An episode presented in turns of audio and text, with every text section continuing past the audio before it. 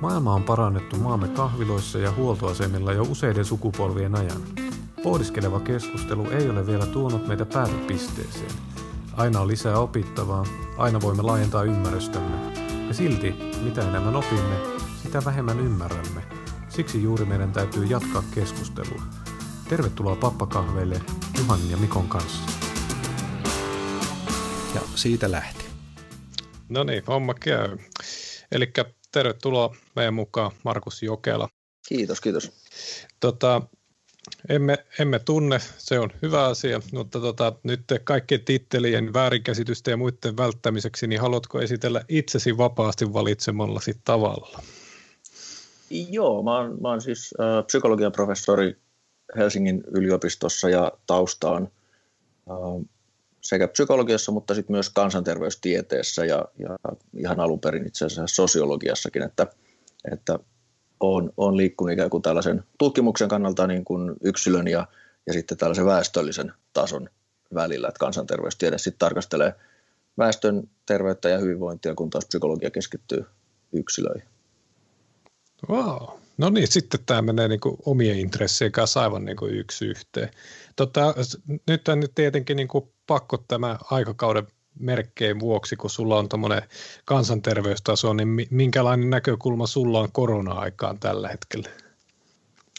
No siitähän on nyt niin, niin valtavasti tota, ollut, ollut puhetta ja, ja tutkimuksia ja kirjoituksia. Tuossa taisi olla nyt, olisiko se eilen joku, joku twiittasi, että 18 000 julkaisua on jo nyt julkaistu COVID-19, joten, joten tota, se alkaa jo, en ole, en ole itse itse asiassa, mä jopa vähän tarkoituksella jättäytynyt sen, sen ulkopuolelle. Mä ajattelin, että näytti siltä, että niin moni niin tutkimuksen tekemisen tai sen tarkemman perehtymisen kannalta vaikutti siltä, että niin moni on, on tota, niin sen, sen parin heti hyökkäs, niin ajattelin, että siinä, siinä nyt riittää jo, jo tota, tutkijoita sen, sen ympärillä. Mutta oma, kyllä mä ehkä vähän, vähän tota optimistisempi näin niin kuin pidemmällä aikavälillä, mitä, mitä monet on ehkä maalailu siitä, siitä että, että kaikki tulee muuttumaan ja se enää ei, ei kätellä eikä halata ja, ja, ja niin edespäin. Kyllä mä, mä uskoisin, että, että kokonaisuudessaan yhteiskunnalla on, on taipumus kuitenkin palata ikään kuin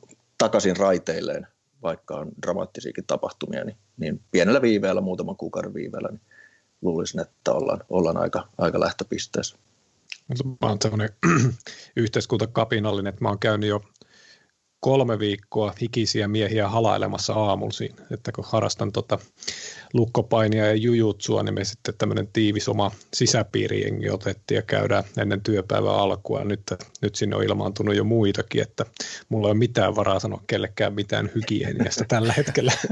joo, joo mä, mä tota, nyt, nyt tämän Yhdysvaltojen tilanteen mellakoitteen ja muiden, muiden suhteen, niin siinä, siinä on ehkä jo alkanut miettimään, niitä, niitä on tullut seurattua tässä, niin tota, miettinyt, että tästä onkin kyllä kiinnostava nähdä, että millä tavalla tuosta Yhdysvallat tulee palautumaan ikään kuin normaaliin ar- arkipäivään, että kyllähän nekin varmasti tulee palautua, että olihan 60-70-luvullakin mellakoita ja ties mitä, mitä tota, niin dramaattisia tapahtumia, mutta, mutta ne, on, ne on aika hurjia, hurjia tota, mitä nyt on ollut viime päivät. Ennen kuin mennä, tartutaan tuohon, kun tuo on tosi mielenkiintoinen, niin tota, kun ää, mä, mä oon niin vähän pihalla siitä. Kyllä mä en tiedä, mistä jutujuoni on, mutta tota, että mis, miksi nimellisesti mellakat on lähtenyt, mutta mulle vaikuttaa ulkopuoliselta, että siihen vähän patoutuu muutakin kuin yksi asia, mutta onko teillä mikä, mikä maku tästä meiningistä?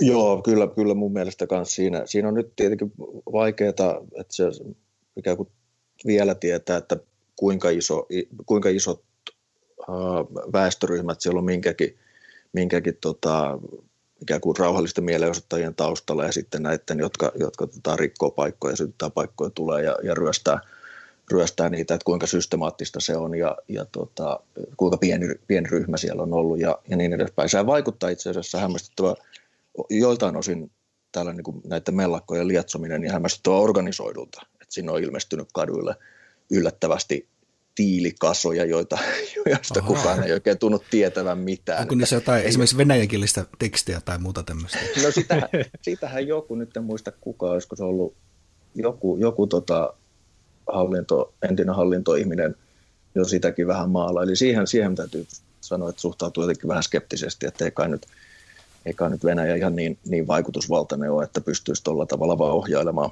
Yhdysvaltojen kansalaisten käyttäytymistä niin, niin vahvasti. Mutta, mutta siellä, on, siellä on monia, monia tosi outoja, outoja tota, tapahtumia siinä taustalla, että se on ihan kiinnostavaa nähdä, siihen menee tietenkin aikaa, että ne saa sitä purettua, mutta, mutta onhan se vähän outoa, että sinne yhtäkkiä ilmestyy useisiin kaupunkeihin niin kadulle, missä ei ole minkäännäköistä työmaata lähimaillakaan, niin ilmestyy tii, sopivasti tiilikasoja ja, ja niin edespäin. Mutta siinä, siinä varmasti on, on tota, taustalla kyllä äh, huomattavan paljon kaiken näköistä patoutunutta eriarvoisuutta ja, ja syrjinnän kokemuksia ja, ja kaikkea muuta, että toi oli, oli vain tämmöinen ikään kuin sytyke, joka sitten – sitten sai, sai ihmiset liikkeelle ja hämmästyttävissä määrin.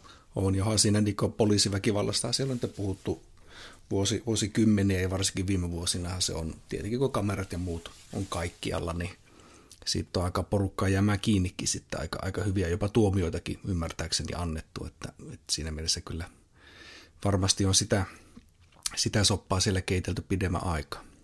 Joo, ja toi kuulostaa, että äkkisen tiilikasoista en tiennyt, mutta näihin tota, tota, yhteiskunnallisiin ä, autoritäärisiin järjestelmiin hieman harrastusmielellä perehtyneenä, niin esimerkiksi ä, on tullut mieleen tuosta, tuli mieleen, että miten Neuvostoliiton vallankumous ikään kuin meni, että siellä tapahtui mitä tapahtui, mutta sitä tilannetta käytti sitten toiset henkilöt hyväksi ja ajoi sitten aika aikamoisia väkivallan tekoja ja mitä tahansa sen varjolla, että nyt myllytetään, niin nyt lähdetään sitten kunnolla myllyttään, kun päästään. Et siellä niin voisi vähän vaikuttaa, että kun Yhdysvalloissakin ilmeisesti on esimerkiksi Antifalla on jonkunlainen tausta siitä, että se on organisoinut vilkivallan tekoja ja sitten mä en osaa sanoa, onko vastaava mikä nimitys siellä niin kuin tavallaan spektrin toisessa päässä kuin silloin, kun nämä on ottanut yhteen Charlottevillessä ja muissa, että onko tässä niin kuin samantyyppisiä organisoitumisia ja tyyppejä takana tai järjestöjä, voiko niitä nyt järjestöksi sanoa?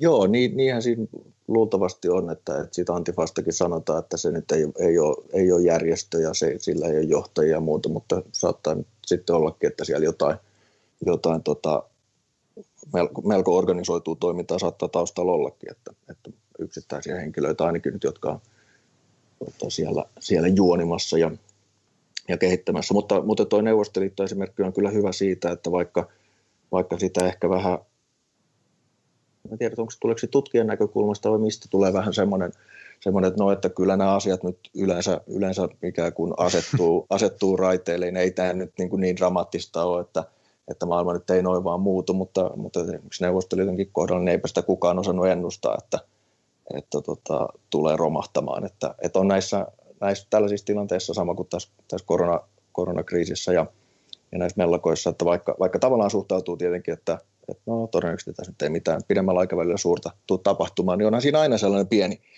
pieni tota niin, takaraivossa ajatus, että, että on se nyt mahdollista, että ei tätä vaikea ennakoida. Joo, ja se, että minkä, tas, minkä tasoisia ne on ne isot muutokset, että tuskin me niin tavallaan painovoima kääntyy ympäri tai tämmöinen niin evoluutio, evoluutio kääntää suuntaansa varsinaisesti, mutta voi todennäköisesti tulla jotakin yhteiskunnallisen tason pienivaraisia muutoksia, jotka sitten kertautuu vuosien saatossa, mutta että sitä semmoista ennakointia on kyllä aika tuskasta puuhaa. Se on kyllä joo. Tuossa tuota voitaisiin pikkasen siirtyä ainakin yhteen aiheessa, mikä itteni kiinnostaa tosi kovasti, eli se, mistä tämä koko yhteydenotto lähti Markuksen suuntaan, että Tiedelehdessä ja heti aikaisen jälkeen Helsingin Sanomissa oli pitkäkin artikkeli älykkyyden mittaamisesta, ja, ja sehän sitten siellä sai, jos, jos erehty menemään siihen, siihen likakaivoon, mitä kutsutaan kommenttiosastoksi, niin tuota, hyvin, hyvin selkeästi näki, että se, se aiheuttaa paljon keskustelua ja paljon tunteita herättää ja, ja mielipiteitä, varmasti sekä akateemisesti, mutta varsinkin, jos se erehtyy sanomaan niin sanotusti tavikselle, mitä, mitä mekin tässä Juhanikassa täysin, täysin ollaan, niin tuota, tuo on niin, niin älyttömän kiinnostava aihe, että, että en tiedä oikein mistä, mistä kohtaa sitä elefantti alkaisi pureksimaan, mutta voitko siitä antaa semmoisen pienen, pienen jonkun alustuksen ja lähdetään siitä sitten aatoksia viemään eteenpäin? Joo, se on tosiaan tota, se on, se, se, on, se on haastava aihe myös tutkijalle lähteä, lähteä käsittelemään, koska siinä on, siinä on tosi monta kohtaa, missä ihmiset, joilla on vähän erilainen tausta tai ne ajattelee vähän eri tavalla, jäsentää ää, maailmaa eri tavoin, niin ne, ne helposti sit tulkitsee ja näkee ikään kuin lyhyet esitykset vaikkapa älykkyydestä ja sen yhteydestä sitten, sitten tota, sosioekonomiseen asemaan tai jotain muuta, näkee ne, näkee ne helposti tavalla, jota, jota ei ole tarkoittanut tai jota älykkyystutkimuksessa ei, ei esimerkiksi koeta viedä, viedä eteenpäin. Ja, ja se, se tekee siitä haastavan, että, jos sitä koittaa tuoda ikään kuin tällaisten lehtijuttujen kautta, ja tietenkin siinä on vielä toimittajatkin sitten, sitten välissä, että, että se vaatisi ikään kuin sellaisen kokonaisvaltaisen, että käsitellään, käsitellään monta aihetta tai niin kuin monta, monta puolta siitä aiheesta. Se, se ikään kuin se keskeinen outo tällainen niin kuin kohtaanto-ongelma jollain tavalla on itse asiassa se sen älykkyystutkimuksen ja ylipäätään itse asiassa yksilöllisten ominaisuuksien ja, ja sitten yhteiskuntatieteellisen tutkimuksen välillä. Eli, eli sikäli kun katsoo älykkyystutkimusta esimerkiksi ihan psykologian sisällä, niin ei se, se ei kokonaisuudessaan ole psykologian sisällä tutkijoiden piirissä ollenkaan niin kiistanalainen aihe kuin, kuin mitä helposti tota, saattaisi, saattaisi ymmärtää, Joo. vaan että sitä pidetään varsin niin kuin standardina, että noita älykkyystutkimuksen älykkyystestejä, siis älykkyystestit hän on, on yksi käytetympiä psykologisia testimenetelmiä, mitä, mitä sitten psykologit yliopiston ulkopuolella käyttää, mutta siitä ei tehdä sitten helppo, juurikaan numeroa, että niitä, niitä käytetään niin kuin neuropsykologiassa tai, tai muissa ö, yhteyksissä. Ja, ja sitten ne, ne ikään kuin ne kiist, suurimmat kiistat tulee nimenomaan siinä vaiheessa, kun lähdetään soveltaa ja tarkastelemaan sitä, että, haa, että mitäs, mitäs tämä älykkyys nyt sitten on yhteydessä siihen, että millä tavalla, minkälaisen sosiaalisen statuksen henkilö saavuttaa tai mihin ne päätyy ja kuinka perinnöllistä se on ja onko se yhteydessä rikollisuuteen ja, ja tota, puhumattakaan jostain ryhmäeroista ja, ja niin edespäin. Se, siinä vaiheessa mennään, mennään ikään kuin kiistanallisempiin aiheisiin, mutta, mutta siinäkin se ongelma melkein aina juontaa juurensa siitä, että ihmiset tulkitsee sen ikään kuin äh, liian voimakkaasti. Et siinä, siinä, siinä ei tunnu olevan niin kuin vaikeat löytää ikään kuin säät, sellaista kultaista keskitietä säätöä siinä, että se on joko sellainen, että, että se aihe jätetään täysin huomioimatta, että siinä vaiheessa kun puhutaan koulumenestyksestä tai koulutuspolitiikasta tai jostain muusta, niin, niin tota, ei tulla maininneeksikaan sitä, että no onhan täällä nyt yksilöllisiä eroja tietenkin älykkyydessä ja, ja myös muissa piirteissä, perhootuspiirteissä ja, ja, ja motivaatiossa ja, ja niin edelleen.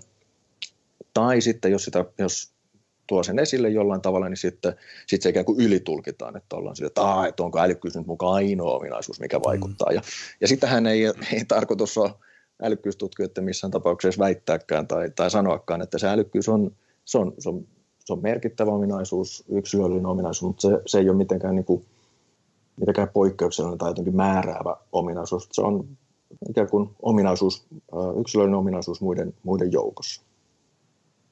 Tota, voisin tästä haukata sellaisen palasen ensimmäisenä, kun tuossa keskiverto meidän kuulijasta osaa oikein sanoa, että kuinka tarkasti he tuntee akateemisen tutkimuksen tapoja ja perinteitä. Ja kun mä tähän niin itse samaan aiheeseen, niin ensimmäinen, mikä tulee mieleen, että kun älykkyystutkimus on varmaan samanlainen kuin aika monet yhteiskunnallisen tieteen, yhteiskuntatieteen tutkimuksen alat, mistä itse ponnistan, niin jossa varsinkin on semmoisia paradigmoja, koulukuntia, joiden koko periaate on se, että ne katsoo samaa aiheilmiötä lukuisista eri kulmista. Ja tämä niin kuin aiheuttaa just sen, että siellä ei välttämättä päästä koskaan täyteen yhteisymmärrykseen siitä, miten, miten asiat ovat. Saati sitten, että miten asioiden tulisi olla. Että varsinkin kun puhutaan kulttuurin tutkimuksesta, niin, niin siellä on aika paljon sellaista ympäripyöreyttä. Ja tästä mulla tuli niin kuin ensimmäinen ajatus itse, mikä mä halusin kuulla nyt tyypiltä, joka tietääkin asiasta, että – Miten niin sun tieteen alalla, kun puhutaan älykkyystutkimuksesta, niin mitä pidetään suurin piirtein varmana tietona ja mikä on sitten se raja, missä me mennään sinne, missä vielä niin spekuloidaan, että niin tai näin? Älykkyystutkimus on itse asiassa jopa vähän paradoksaalisesti älykkyystutkimuksessa, joskus tulee yllätyksenä psykologian ulkopuolella toimiville tutkijoille ja muille. Älykkyystutkimus on, siinä, siinä, siinä on paljon sellaisia aiheita, joista ollaan, ollaan aika samaa mieltä. Ja yksi, yksi sellainen niin keskeinen lähtökohta, mistä ollaan hyvin samaa mieltä, on yleisälykkyyden olemassaolo. Eli se, että, että jos me teetetään ihmisille erityyppisiä älykkyystestejä, teetetään muistitehtäviä ja, ja, ja tota, vaikkapa jotain visuaalista hahmottamista tai avaruudellista hahmottamista tai, tai verbaalista älykkyyttä tai, tai tota, ää, jopa reaktioaikatestejä tai jotain muita, niin huomataan, että, että niihin kaikkiin, niiden taustalla on, on tota, osittain tällainen yksi yhteinen yleisälykkyyden tekijä, josta puhutaan G, G-faktorina tai, mm-hmm. tai yleisenä, yleisenä kognitiivisena kyvykkyytenä. Eli toisin sanoen, ja tämä, on, on sen takia keskeinen lähtökohta, että, että monta kertaa, kun puhutaan älykkyydestä, yleisälykkyydestä, niin, niin ihmisten vasta, vastalautus se on si, siihen se, että ei, ei, ei, ei, ei voi olla niin kuin yhtä älykkyysominaisuutta, että on, on niin kuin monia, moninaisia ää, älykkyyksiä tai, tai sitä ei voi käsitellä ikään kuin yhtenä ominaisuutena, mutta se on, se on nimenomaan päinvastoin. Että, että esimerkiksi perhonsuuspiirteissä on tosi ollut vuosikymmenet vähän epäselvää, että, no, että kuinka monta perhonsuuspiirrettä nyt tarvitaan siihen, että, että voidaan hahmottaa ihmisten persoonallisuutta, onko niitä kolme, onko niitä viisi, onko niitä kahdeksan, ja, ja sitä on, sitten täytyy vähän niin kuin selvitellä, koska niitä ei voi suoraan havainnoida tietenkään. Mutta, mutta älykkyystutkimuksessa niin se yksi keskeinen lähtökohta on se, että, että jos vähän, vähän liioitellaan, niin jos teetetään riittävän kattava ää, paletti erilaisia, erityyppisiä älykkyystestejä ihmisille, niin, niin melkein riippumatta siitä testistä, kunhan se nyt on riittävän hyvä testi, niin, niin se, ikään kuin se yleisälykkyys saadaan sieltä kiinni. Että sieltä aina ilmestyy. Lähestulkoon kaikki, kaikki ominaisuudet, kaikki kognitiiviset piirteet toimii tällä tavalla. Eli itse asiassa alun perin sen, sen tota Charles Spearman jo, jo tota 1900-luvun ihan alkupuolella niin havaitsi sen koulun oppiaineilla. Että, että oppilaat, jotka menestyvät hyvin yhdessä aineessa, ää, niin, niin ne keskimäärin menestyy myös, myös muissa aineissa hyvin. Ja, ja tämä on, tämä on sellainen tosi, tosi keskeinen lähtökohta siihen, että on olemassa se, se yleisälykkyys. No sitten kun tullaan siihen, että no mistä, mitä se, se tota, ne alemman tason ominaisuudet, jotka yleisälykkyyteen liittyy, se on vähän ikään kuin, ää, ei nyt kiistanalaista, mutta se on ehkä vähän niin kuin, siinä on enemmän liikkumavaraa siinä, että millä tavalla se on parasta, parasta jäsentää. Se, mitä, niin, sitten kun siirrytään siihen, että, että mitä se älykkyys on, ikään kuin, mistä me puhutaan silloin, kun puhutaan älykkyydestä, niin se, siinä jo menee vähän semmoiseksi uh, ikään kuin monitulkintaisemmaksi se, se aihe, että, että sitä ensinnäkään sille ei välttämättä ole mitään ihan yksittäistä määritelmää, voi, voi ikään kuin tälleen verbaalisti sanoa, ja, ja toinen on, on sitten se, että mihin se, mihin se yleisälykkyys tai ylipäätään älykkyys perustuu. Eli on, on koitettu paljon löytää esimerkiksi jotain yksittäistä jotain kognitiivista mekanismia tai puhumattakaan jostain, jostain niin kuin neurobiologisista mekanismeista tai, tai muuta. Ja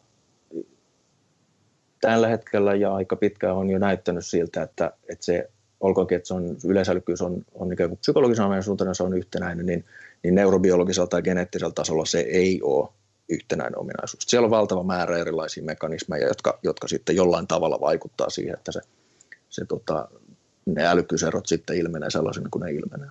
Joo, tuollahan niin kuin, mitä oli sitä kommenttiosastoa vähän perkasin Hesarissa näyttää olevan 252 kommenttia tällä hetkellä siihen. Niin siellä, siellä monet, monet... Sitä virhettä mä en koskaan tee, että mä niitä katson.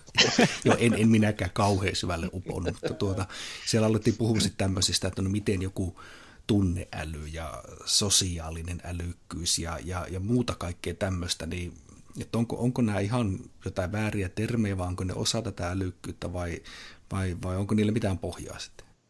No, toki niillä on pohjaa, mutta, mutta siinä, siinä mennään ikään kuin älykkyyden, älykkyyden ominaisuuden ulkopuolelle. Eli, eli sitten, sitten kaikki, kaikki älykkyystutkijat myöntävät, että totta kai on paljon ominaisuuksia, jotka menee, menee älykkyyden ulkopuolelle. Että siellä on perhoisuuspiirteet ja siellä on, siellä on kiinnostuksen kohteet, siellä on arvot, siellä on, siellä on erilaiset taidot, uskonnollisuus, ties mitä. Eli, eli tota, kaiken näköisiä ominaisuuksia. Ja sitten jos puhutaan vaikka sosiaalista älykkyydestä ja tunneälykkyydestä, jotkut puhuu kineettisestä älykkyydestä tai urheilullisesta älykkyydestä ja niin edespäin, niin se, siinä, siinä ikään kuin menee vähän puurot ja vellit sekaisin. Että se on, se on psykologiassa samalla tavalla kuin yhteiskuntatieteessä, kun me ei, ei pystytä havaitsemaan suoraan mitään, mitään tota, äh, piirrettä, josta me ollaan kiinnostuneet, eli aina, aina psykologiasta täytyy aloittaa siitä, että että jos puhutaan vaikka tarkkaavaisuudesta, niin me ei nyt voida suoran tarkkaavaisuuden ominaisuutta mitata, vaan meidän täytyy olla jotain välineitä, joilla sitä, sitä mitataan ja koetaan ymmärtää, että no, mistä se tarkkaavaisuus nyt koostuu tai jotain, jotain vastaavaa tai muistia, että minkälaisia, miten se muisti toimii ja mistä osista uh, muisti, muisti tota, toimii, niin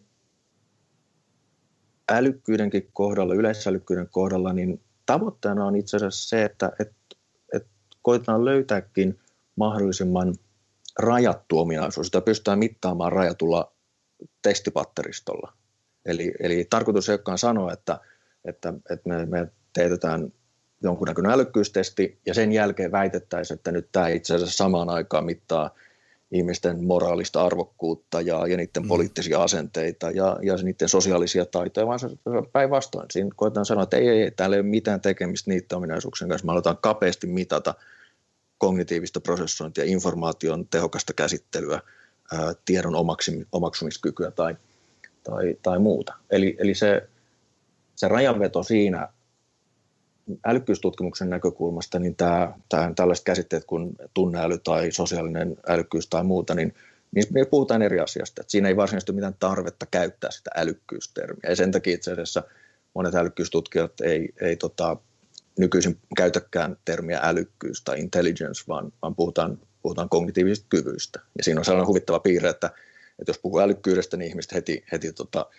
vähän kohtaa ja on sillä, että älykkyys, mitä tämähän on kauhean kiistanainen aihe. Mutta heti jos puhukin kognitiivisista kyvyistä, niin kaikki, että no, no kognitiiviset kyvyt, että onhan nyt ihmisillä eroja kognitiivisissa kyvyissä. että, että se, se, on semmoinen, siinä, siinä voi vähentää. Tuo on niin siistiä, kun tuota, käy niin kuin aika monessa muussakin, muullakin alueella, että tulee joku tämmöinen käsite. Sanotaan nyt tässä tapauksessa älykkyys, mutta niin mun ja Mikko, Mikko tämä yhteinen rajapinta on sanassa palvelumuotoilu. Ja se on niin kuin tavallaan yhtä, yhtä niin kuin semmoinen höttönen, te- tai no yhtä höttönen, mutta siis palvelumuotoilu on äärimmäisen höttönen termi, koska se riippuu täysin niin kuin puhujasta, mitä se sillä tarkoittaa. Niin sitten siinä niin kuin käy sillä tavalla, että kun tulee tämmöinen voimakas käsite, niin se niin kuin, tavallaan bandwagoniin hyppää muitakin. Että meillä on sitten digitaalista palvelumuotoilua ja kaikkea niin kuin muuta, mikä tulee niin kuin sen päälle. Ja sitten tulee tämmöinen vallankumouksen hetki, että joku sanoo, että no ei helvetti, mä enää jaksa tästä palvelumuotoilua, mä puhun nyt tästä eteenpäin käyttöliittymäsuunnittelusta. Että se niin kuin, tavallaan kyllästytty siihen, mitä kaikkea kuonaa tulee matkassa siinä, kun käytetään tiettyjä käsitteitä. Ne jotenkin kuulostaa, että tuolle älykkyyssanalle on käynyt vähän niin, että koska se on tota, niin kuin jotenkin varmaan jollain määrin perusteltuakin, että siihen luetaan lyömään kylkeä sanoja sosiaalinen älykkyys tai tunneälykkyys tai mitä tahansa muuta, että se rupeaa se ydin, mitä sillä alun perin on tarkoitettu sillä älykkyystermillä menemään, niin kuin se rupeaa hämärtyyn. Mm, ja niiden, niiden vierekkäisten käsitteiden tai tämmöisten niin mukaan heitettyjen käsitteiden vuoksi. On ja varmaan kyllä yksi, mikä siinä niin paljon vetää niitä stringin naruja kierteelle on se, että, että älykkyyden vastakohtana perinteisesti on tyhmyys, mikä nyt ei tietenkään tieteellisesti luultavasti se ei ole sitä, mutta jos sitä kysytään tavikselta, että mikä on älykkään vastakohta, niin se on tyhmä. Ja se, se on varmaan semmoinen aika, että en tiedä mikä on sitten kognististen kykyjen hallitsemisen vastakohta. No hallitsemattomuus, mutta se kuulostaa paremmalta sekin, kun että sanotaan suoraan tyhmäksi. Joo, joo, toi on tosiaan, ja, ja tämä, tämä että, että älykkyyden käsitteen ympärille on kerääntynyt niin paljon kaiken näköistä poppaskonsteja ja muita, muita tota, aiheita kauppaavia, kauppaavia ihmisiä, niin se on, se on tosiaan hankaloittanut tätä ää, aika, aika paljon. Ja tietenkin psykologiassa aika usein on, on sitä piirrettä myös, että no ensinnäkin sitä käytetään tietyllä tavalla esimerkiksi tunneälykkyys, niin sehän oli aika, aika tällainen niin kuin markkinavetoinen hyvä, hyvä markkinointikikka. Siitähän ei silloin 90-luvulla vielä juuri mitään tiedetty, kun se, sitä alettiin, Daniel Goldman alkoi sitä, sitä ikään kuin markkinoimaan ja monta kertaa sitten halutaan liittää se johonkin, johonkin että, että ikään kuin olemassa olevaan käsitteeseen ja tuoda joku, että aamu tämä on nyt mullistava, tunneälykkyys onkin paljon tärkeämpää kuin älykkyys, ja sitten hän näkee edelleen rummutettavan tosi monessa paikassa, ja, ja sitten, sitten tota, sanotaan, että älykkyydellä nyt ei olekaan juuri mitään vaikutusta, ja kaikki, kaikki onkin vaan, vaan tota, tunneälyä, ja, ja osittain sitten siinä tulee se, että koitetaan vanhaa viiniä uusissa pulloissa myydä, että siinä, siinä esimerkiksi tunneälyssä tai sosiaalisessa äly, älyssä sitten monta kertaa vähän sitäkin, että, että koitetaan vain uusi, uusi käsite keksiä ja, ja tuoda, tuoda esille, ja sitten – sitten väitetään, että nyt tämä on jotenkin aivan uusi mullistava mm. ominaisuus, johon, johon kukaan ei ole tullut, tullut kiinnittäneeksi huomiota. Mutta, mutta tämä on tosiaan älykkyystutkimuksen kannalta niin lähinnä, lähinnä mitä siihen ollaan reagoiduttu, reagoiduttu, niin on ollut enemmän, että koitetaan vaan olla käyttämättä niitä, niitä termejä. Ja, ja itse asiassa tuohon, että mikä on ikään kuin älykkyyden vastakohta, niin tyypillisesti puhutaan vain neutraalisti, että alhainen kognitiivinen kyvykkyys, mm. niin se on, se on ikään kuin se, se tota, uh, miten, miten, miten niistä, niistä tota, ei, ei tarvitse ottaa sinänsä kantaa siihen, että mutta mut kyllä mun mielestä tuota voisi paljon enemmän niin vie takaisin tähän historiaan. Ennenhän niin imbesilli, debiili ja idiootti, eikö nämä kaikki ole niin virallisia termejä, Joo, nehän on, mitä joo, nehän, nehän, on, tota, nehän on aivan, aivan alun perin ollut tota, uh, tieteellisiä termejä. Nyt en enää muista, mikä se järjestys. Niillä oli joku järjestys tosiaan, että mihin se imbesilli ja idiootti sijoittuu, että mikä, oli, mikä se tota, uh, mikä oli siellä alimpana ja mikä oli toiseksi alimpana. Uh, se, siinä tietenkin, no tietenkin tyhmällä tai jollain muulla voi, voi tarkoittaa niin monia asioita, asioita myös, mutta tuohon liittyen itse asiassa monta kertaa myös siitä, että mikä, mikä sen älykkyyden sisältö on. Eli ikään kuin älykkyystutkimuksen näkökulmasta, niin se usein sellainen varovainen määritelmä, konservatiivinen määritelmä on, on se, että, että se on tosiaan informaation prosessointia, tehokasta informaation käsittelyä ja muokkaamista ja, ja hallintaa. Mutta, mutta tota, sisällöllisesti sitten usein sekä ehkä ison yleisön, mutta myös yhteiskuntatieteilijöiden vasta, vastaväite siihen, että se on vain niin se olisi vain tällaista kirjanoppineisuutta, että se on vain niin kuin yhdenlaista älykkyyttä ja se ei vastaa meidän, meidän esimerkiksi arki, arkikäsitystä tai se ei tule millään tavalla esille.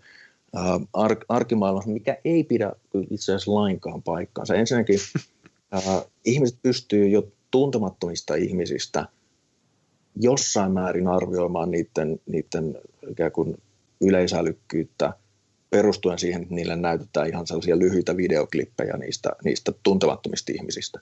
Ja, ja sitten ne tekee siinä videoklipillä jotain, ne lukee vaikka sanomalehdestä lehtiotsikoita tai ne, ne kertoo itsestään jotain tai harrastuksista tai jotain tai, tai jotain muuta.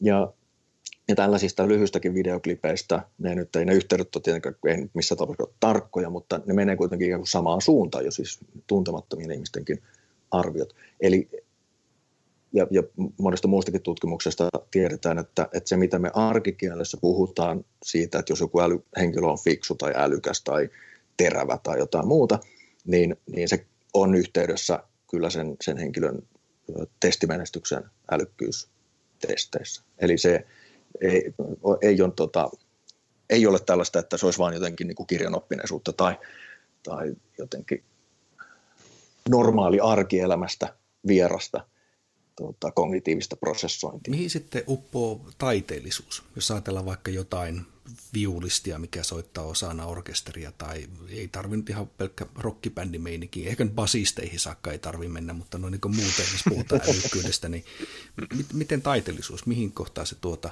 kenttää asettuu? No se menee, se menee enemmän ikään kuin persoonallisuuden puolelle, puolelle ja, ja no siinä on Siis anteeksi vielä siis se, niin mikä itselleni tuli mieleen, että jos ajatellaan, että pitää omaksua ja prosessoida ja nopeasti reagoida ja, ja tulkita ja niin edelleen, niin kyllähän se niin bändisoitto parhaimmillaan on, on sitä. Joo, joo, ja ehdottomasti siis, siis tässä, tässä itse asiassa tämä on, no, toi, joo, tämä taiteellisuus on hyvä, hyvä esimerkki myös siitä, että, että mä mun, mä itse asiassa nähnyt nyt, että en osaa muistakaan, että mitäkään, kuinka paljon niin muusikoista olisi tehty – tutkimusta älykkyyteen liittyen, mutta lähtökohtaisesti mun oletus olisi, että siinä vaiheessa, kun, kun puhutaan niin kuin muusikoista, jotka soittaa esimerkiksi bändissä tai, tai tota, ää, niin kuin vaativammalla tasolla, joku tota, sinfoniaorkesterin viulisti tai mitä sitten ikinä, hyvin todennäköisesti niillä ihmisillä on keskimääräistä korkeampi älykkyys, koska älykkyys on, on yhteydessä myös tällaiseen niin kuin aistitarkkuuteen, eli yksi sellainen, sellainen tota, kognitiivista prosessointia ja älykkyyttä mittaava tehtävä voi esimerkiksi olla se, että soitetaan, soitetaan tota erikorkuisia sävel, säveliä ja, ja sitten kun pyydetään arvioimaan, että oliko ne, oliko ne sama sävel vai, vai eri sävel. Ja tällainen erotustarkkuus on yhteydessä yleisälykkyyteen, puhumattakaan rytmitajusta tai, tai muista asioista. Et siinä, siinä täytyy olla ikään kuin, tai siinä on osittain siinä on se, se yleisälykkyys ehdottomasti mukana siinä vaiheessa, kun puhutaan siitä, että täytyy tunnistaa, tunnistaa ennakoida muiden, muiden ihmisten soittoa ja, ja tota, ää, ymmärtää ikään kuin rytmiä ja, ja, ja niin edespäin. Mutta sitten tietenkin siinä tulee, tulee myös muut, muut asiat ikään kuin mukaan, että, että luovuus ja, ja tota, tämän tyyppiset ilmiöt tai, tai joku motivaatio ja, ja, ja niin edespäin. Et ne, ne tulee siinä, siinä tota, mukaan, mutta, mutta myös, myös semmoinen, esimerkiksi urheilijoistahan monta kertaa ihmisillä saattaa olla sellainen ennakkoluulo, että, että urheilijat nyt ei ole kovin fiksuja, että, että ne, siinä, siinä nyt ei kauheasti älliä tarvii pelaamiseen, jos pelaa futista tai lätkää tai jotain muuta, mutta e, tämä ei myöskään pidä paikkaansa. Mm. Että, että jos nyt ajattelee jotain niin kuin amerikkalaista jalkapalloa tai, tai tota, muutakin, mikä helposti ajateltaisiin, esimerkiksi amerikkalainen jalkapallo nyt niin kuin stereotyyppisesti olisi sellainen, että, että, että siinä, siinä ne ei varmasti kovin fiksuja, niin, niin niissä, niille itse asiassa teetetään sellaista älykkyys tuolla Yhdysvalloissa NFLssä, niin, niin teetetään älykkyystestejä. Ja, ja sitten siinä on itse asiassa, havaitaan, että siinä on ihan sellainen niin systemaattinen ää, systemaattisia eroja sen mukaan, että mitä, mitä paikkaa se pelaaja pelaa, niin kuinka, kuinka korkeat ne keskimääräiset älykkyyspisteet niillä eri ihmisillä on. Ja esimerkiksi pelin rakenteen, jonka mm. täytyy ymmärtää, että kuka juoksee mihinkin suuntaan ja mikä se strategia on ja, ja, ja taktiikka, että missä vaiheessa kenellekin syötetään, niin se itse asiassa vaatii kognitiivista prosessointia, samalla tavalla kuin musiikin kuuntelu tai musiikin soittaminen. Ja tämä on se, se, niin kuin se keskeinen asia, mikä, mikä uh, älykkyyden arkipäiväisessä toiminnassa on, on se, että, että se, se tulee ikään kuin, se hiipii melkein jokaiseen päätökseen ja, ja, ja ratkaisuun ja, ja valintaan ja, ja tällaisen erilaisiin niin kuin arkipäivän tekoihin, mitä, mitä ihmiset, ihmiset tota, joutuu arkipäivässä tekemään. Tästä niin kuin herää itselle semmoinen kysymys, että koska jos ajatellaan tuon perusteella, niin mulle tulee mieleen, että se älykkyys myös hiipii eri elämän osa-alueille ja toimialoille ja ammatteihin ja tavallaan niin kuin perheiden sisälle ja siis kaikkialle, että niin kuin tavallaan ihmiset on ihmisiä kaikkialla. Niin, niin kysymys kuuluu, että tota, mikä sitten on se vaikutus, että jos sanotaan, että sulla on urheilija, joka on poikkeuksellisen älykäs tai tieteentekijä, tutkija tai mikä tahansa sanotaan vaikka juristi, niin mikä sitten niin siellä on se, se, ilmeisesti se älykkyys on niissä se yhteinen piirre, mutta joku tekee sen, että nämä ihmiset suuntautuu, tai se älykkyys ikään kuin kohdistuu suorituksina eri puolelle. Niin mikä siellä on sitten se mekanismi, mikä tähän vaikuttaa? No siinä, siinä tulee sitten mukaan, mukaan tosiaan erilaiset ää, arvot tai, tai tällaiset tota, ikään kuin orientoituminen, mistä, mistä asioista on kiinnostunut, onko kiinnostunut enemmän, enemmän ihmisistä tai, tai enemmän – enemmän koneista tai, tai tota, kuinka, no, esimerkiksi kuinka urheilullinen on ja, on ja muuta. Eli ikään kuin se on, on monia muita, muita psykologisia ominaisuuksia, monia muita liikkuvia osia, jotka, jotka tota, sitten vaikuttaa siihen, että minkälainen kokonaisuus siitä, siitä yksilöstä kokonaisuudessaan muodostuu. Ja, ja sitten se, se voi pitkälti määrittää, että, että päätyykö henkilö, jolla on, on tota, korkea älykkyys, niin pääty, päätyykö sitten ajamaan formulaa vai, vai tota, lukemaan lakia vai, vai tota, insinööriksi tai, tai jotain muuta. Mutta, mutta et se, se on tärkeä. Siitä, sitä on tärkeää ikään kuin korostaa, että, että sen, se, se korkea, korkea älykkyys ei aina, aina ikään kuin ilmene vaan, vaan insinööritaitoina tai, tai jotain vastaavaa, mikä on se sellainen stereotyyppinen ajatus, että, että sitten se on vaan matematiikkaa tai, tai tota, muuta. Vaan että se on, se on yleisesti ottaen monilla eri elämän aloilla sitä, että, että jos joku, joku toiminta vaatii tehokasta, nopeata, virheetöntä tiedon käsittelyä, niin, niin se, silloin, silloin nämä älykkyyserot tulee siellä, siellä esille. Tietenkin on paljon sellaisia asioita, joissa, joissa älykkyys ei tule esille, eli sitten kun puhutaan kaikenlaisista rutiineista ja, ja opituista tavoista ja, ja tottumuksista ja, ja, ja niin edelleen, niin, niin eihän si, siinä sitten ei enää tulekaan ikään kuin älykkyys, älykkyyserot ei ole niin määräävänä tekijänä, että, että jos on sellaisia työtehtäviä esimerkiksi ammatteja, joissa, joissa aluksi täytyy opetella jotain juttuja, mutta sitten kun ne osaa vaativiakin, vaativiakin prosesseja tai, tai jotain muita, niin sitten kun on kerran oppinut, niin sitten sikäli kun se menee ihan rutiinilla ja, ja tota, tottumuksesta, niin, niin sittenhän, sitten tota, älykkyys ei ikään kuin tosi siinä, siinä näkyviin.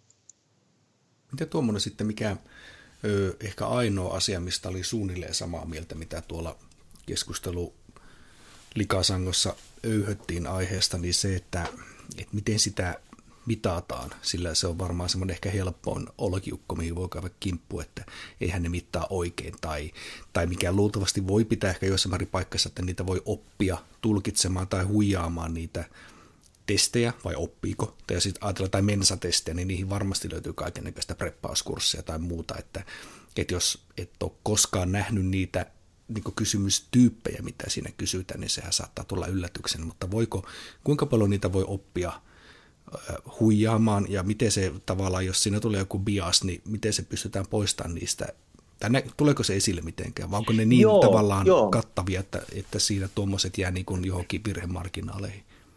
Se, se on, se on tota, uh, no siinä on, siinä on itse asiassa muutama, muutama tota, uh, vaihtoehto tai, tai mä, niin kuin pointti, mitä täytyy tuoda esille. Ensinnäkin siis uh, sen, sikäli kun puhutaan yleisälykkyydestä, niin sen, sen mittaaminen on tosiaan uh, yllättävänkin kiistatonta. Eli, eli niin kuin tuossa, alussa puhuin siitä, siitä yleisälykkyyden faktorin löytymisestä, niin, niin kaikki, kaikki tiet ikään, älykkyystutkimuksen kannalta niin kaikki tiet vie yleisälykkyyteen. Että, että jos teetetään erilaisia kognitiiviseen prosessointiin liittyviä testejä, niin, niin sikäli kun se on riittävän kattava, eli että ei, vaan, ei vaikka vaan keskitytä verbaalisen älykkyyteen tai tai vain avaruudelliseen hahmottamiseen tai, tai muuta, niin, niin se, se, sitä yleensälykkyyttä on suhteellisen helppo ja, ja mitata, ja se on, se on yksi luotettavammin mitattavissa olevia psykologisia ominaisuuksia. Uh, eli, eli se, on, se, ei ole, se, ei ole, tota, se ei ole itse asiassa mikään suuri ongelma, vaikka se monta kertaa esitetään vastaväitteenä, että eihän sitä voi mitata. Ja, ja vastaus on, että ei, ei itse asiassa se on, se on niin kuin parhaiten mitattavissa olevia ominaisuuksia, mitä, mitä nyt vaan, vaan löytyy. Se, että, että voiko, voiko niitä, sit niitä testi, testimuotoja oppia, niin äh, siinä, on, siinä on oikeastaan kaksi asiaa. Yksi on se, että, että esimerkiksi kun, kun tota, jos lapsille kouluissa on paljon, paljon erityisesti Yhdysvalloissa siinä vaiheessa, kun, tai niissä, niissä tilanteissa, joissa esimerkiksi koulun rahoitus perustuu siihen, että millä tavalla koulu pystyy tuottamaan oppimistuloksia, niin sitten voi, voi helposti jo ennakoida, että siellä tullaan huijaamaan ja opetetaankin vain niitä testejä. Mm-hmm. Niin tiedetään suuresta määrästä tutkimuksia, että, että sellainen oppimisvaikutus ö, näkyy, jos opetetaan tekemään niitä testejä, mutta se oppimisvaikutus itse asiassa häviää ö, noin vuoden sisällä. Eli, eli niitä pystyy treenaamaan, mutta, mutta tota, ne ei joissain tapauksissa esimerkiksi niin kuin koulu, kouluvuoden aikana, niin, niin sitten kesäloman jälkeen niin oppimisvaikutukset onkin, onkin tota, hävinnyt. Ja, ja, Olisiko tästä, niin kuin, että anteeksi vielä väliin, kun joo. mulla tulee niin sata kysymystä mieleen, mutta tota, kun tämä vaikuttaa jotenkin semmoiselta, että, että niin kuin, äh, ihan samalla kuin sanotaan että jonglööraus, että sä voit sen niin kuin, niin kuin treenata. Otetaan sellainen vähän niin kuin kapulavertaus, mutta että niin kuin, sitä niin kuin ylläpidetään sitä taitoa treenaamalla sitä koko ajan ja sitten niin sulla tulee jossain välissä raja vastaan. Niin kun puhutaan näistä älykkyystestaamista reenaamisesta, niin onko se niin semmoinen ajatus, että jos ei sulla tarpeeksi älykkyyttä, niin siitä vaan tulee semmoinen, niin kuin, sä niin rutinoidut tietyssä taidossa, joka se on aika spesifi taito, mutta jos et sä sitä niin reenaa koko ajan, niin sitten sun testitulokset ikään kuin lakkaa ja se, se oikeasti mikä, mitä luulettiin, että on älykkyys, niin oikeasti sen jälkeen vaan opittu rutiini siihen kyseiseen tekniseen suoritukseen. Joo, ju, juurikin näin. Juurikin näin. Eli, eli niissäkin tapauksissa, jossa, jossa henkilö, henkilö tota, oppii jonkun, jonkun esimerkiksi testityypin tai, tai uh, ikään kuin kognitiivisten kykyjen osa-alueen, niin se ei yleisty se oppimisvaikutus niille muille, muille tota, osa-alueille. Eli jos opettelee vähän samalla tavalla kuin, että, että jos, jos alkaa pelaa sudokuja ja, ja tulee siinä tosi hyväksi, niin valitettavasti ei käy niin, että, että se sudokutaito, vaikkakin se varmasti pitää yllä ikään kuin tietynlaista kognitiivista ää, viriketasoa ja, ja on, on ikään kuin siinä mielessä ihan varmasti hyväksi pientä ikään kuin tällaista aivojumppaa tehdä, niin ajatus siitä, että se, se niin kuin ilmenisi ikään kuin muutoksena yleisälykkyydessä, johon sitten sisältyisi se, että sitten samalla, samalla yhtäkkiä avaruudellinen hahmottamiskyky ja, ja muisti – ja, ja verbaalinen kyvykkyys jotenkin paranisi, niin, niin sitä, sitä ei tosiaan tota, tapahdu. Eli silloin, silloin tosiaan voi, se, se on rajallisempi se, se oppimisvaikutus.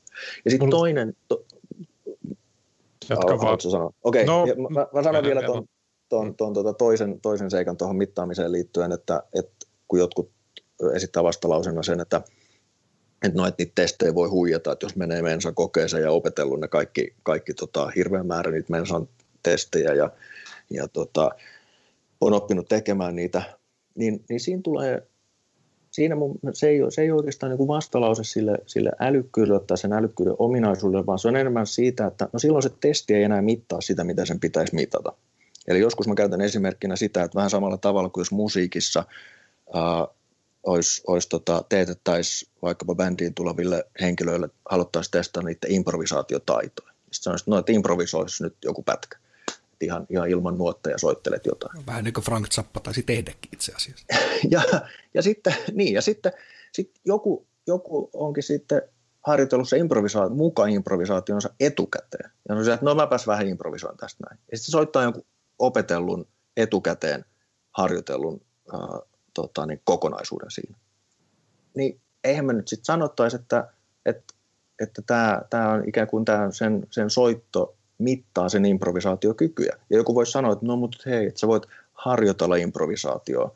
No totta kai sä tavallaan voit harjoitella sitä improvisaatioa tällä tavalla, mutta sitten vaan yrittää sanoa, että tämän henkilön kohdalla nyt tämä improvisaatiotesti ei toiminut, koska, koska se oli vaan, se soittikin niin kuin muistista sen, sen tota tietyn, tietyn jutun. Eli, eli, eli silloin, silloin on kysymys siitä, että se henkilö ikään kuin siinä testissä, testissä huijaa, ja se on sitten niin kuin oma kysymyksensä, että, että miten pystytään estämään sitä huijausta, ja sitten sittenkin pystytään estämään teettämään erityyppisiä testejä että ei, ja sellaisilla testeillä, mitkä ei ole, ei ole saatavilla, mutta, mutta se, ei ole, se ei ole ikään kuin ongelma, se on, se on enemmän tällainen kuin käytännön ongelma siitä, että miten saadaan ihmiset, äh, ihmiset teetettyä mahdollisimman luotettavia testejä, jota, jota ne ei ole huijannut, mutta se ei ole haaste sille älykkyyden käsitteelle samalla tavalla kuin tämä improvisaatio ei ole, niin kuin improvisaatio huijaaminen ei ole, ei ole haaste sille, että, että on, on olemassa sellainen taito kuin improvisaatio.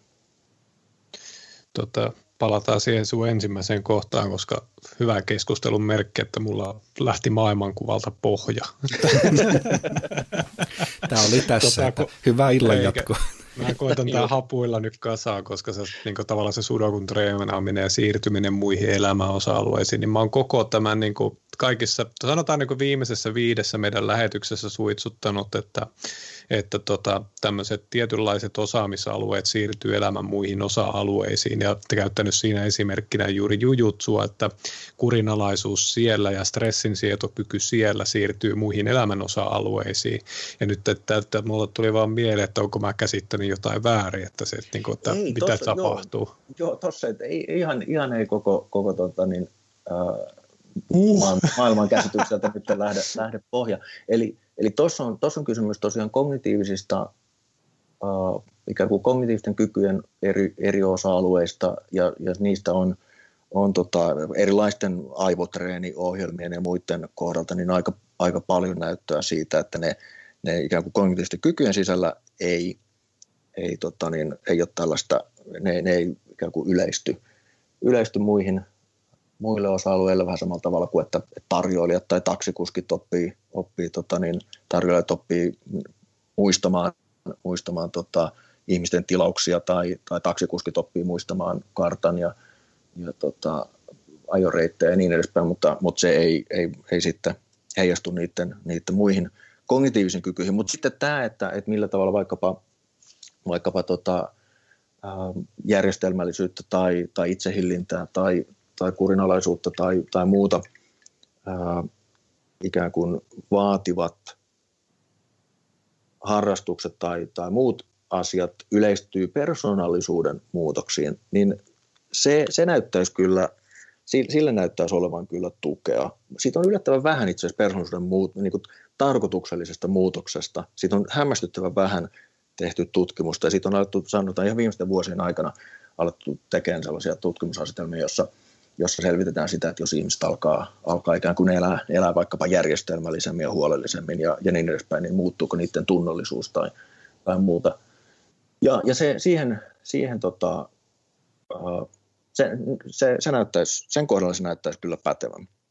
No, aika jännä, että sitä ei ole tutkittu, koska tota, no en mä tiedä, mä ehkä niin oma harrastus ja elämäntilanteeni ja kaikkien muiden vuoksi, niin mä törmään tähän koko ajan, että tietyllä tavalla kunnostautuminen jossain elämän osa-alueella, tavallaan niin kuin, sanotaan nyt sitä vaikka ryhtiliikkeeksi, niin se keriytyy muuallekin.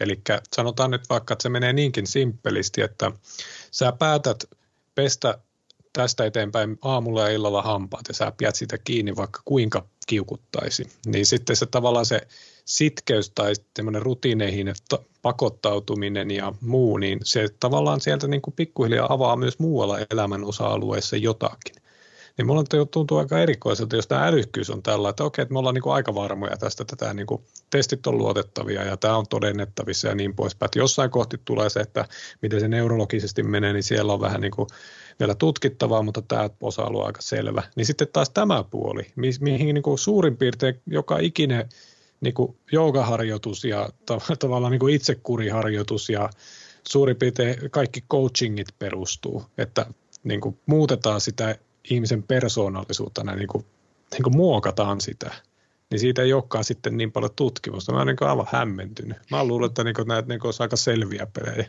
Joo, joo, ja siis se on nimenomaan niin persoonallisuuden kohdalla, ja, ja itse asiassa sehän ei ole niin kuin, että sitä on suoraan persoonallisuutta tutkittu aika, aika vähän.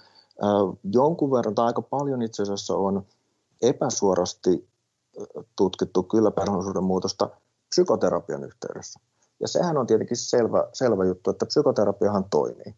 Ja, ja olkoonkin, että ihmisillä saattaa olla sit psykoterapiastakin helposti sellainen mielikuva, että, että, no, että se, on, se on ikään kuin, äh, siinä, siinä on niin kuin kyse kliinisestä, vaan, vaan kliinisistä ikään kuin mielenterveyspsykiatrisista ongelmista ja, ja siihen liittyy sitten niin, tota, sen tyyppisiä äh, niin kuin hoito, hoitokeinoja, niin kuin tyyppistä psykoanalyysiä, jossa vatvotaan, vatvotaan tota lapsuuden tapahtumia ja niin edespäin.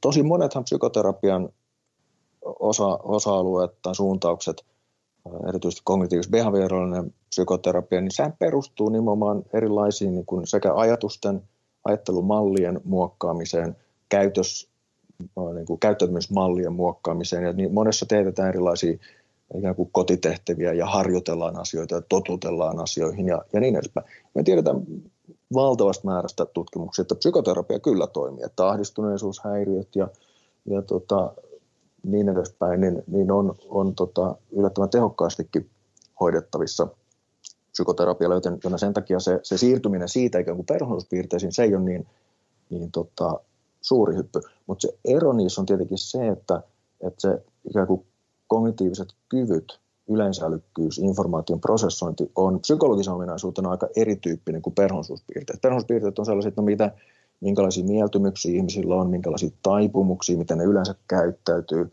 Ja, ja siinä on ikään kuin ehkä vähän, tai siinä on helppo, enemmän liikkumavaraa. Että siinä, on, siinä on kysymys enemmän siitä, että perhonsuus kuvastaa sitä, että minkälaiset ihmiset on niin kuin keskimäärin, kun niille, niitä ei työnnetä yhtään mihinkään suuntaan.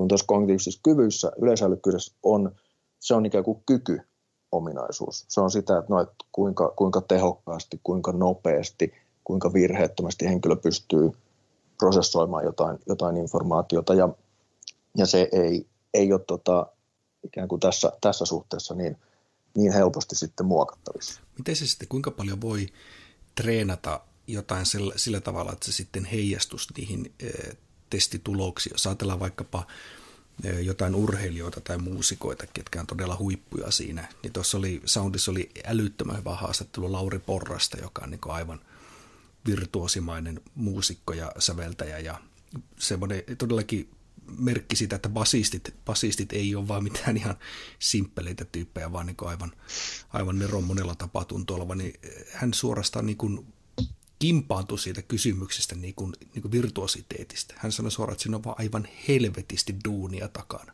Että ne on treenannut, treenannut, soittanut, soittanut, treenannut, soittanut. Kaikki teoriat, skaalat, bändisoittamiset, säveltämiset, kaikki muut tämmöiset. Eli kaikilta tuntuu kumminkin löytyvän, että, että kun katsoo jotain hienoa vaikka urheilusuoritusta, niin siinä monesti unohtuu se aivan hirvittävä määrä duunia, mitä sen eteen on tehty. Ja se, että jollekin Maradonalle menee sanomaan, että, että sinä olet vaan niin syntynyt tollaiseksi, niin se nyt varmaan kokkelipäissä löysi muutenkin tuota turpia, mutta varsinkin tuossa kohtaa se, että, että sanoo, että se on, se on koko ikänsä aamusta iltaan vaan treenannut. Niin kuinka paljon sitten, että jos ajatellaan just nämä tämmöiset omaksumiset ja muut tämmöiset hommat, niin onko siinä sitten jotain semmoista, millä tavalla voisit niin kuin oikeasti älykkyyttäsi treenata?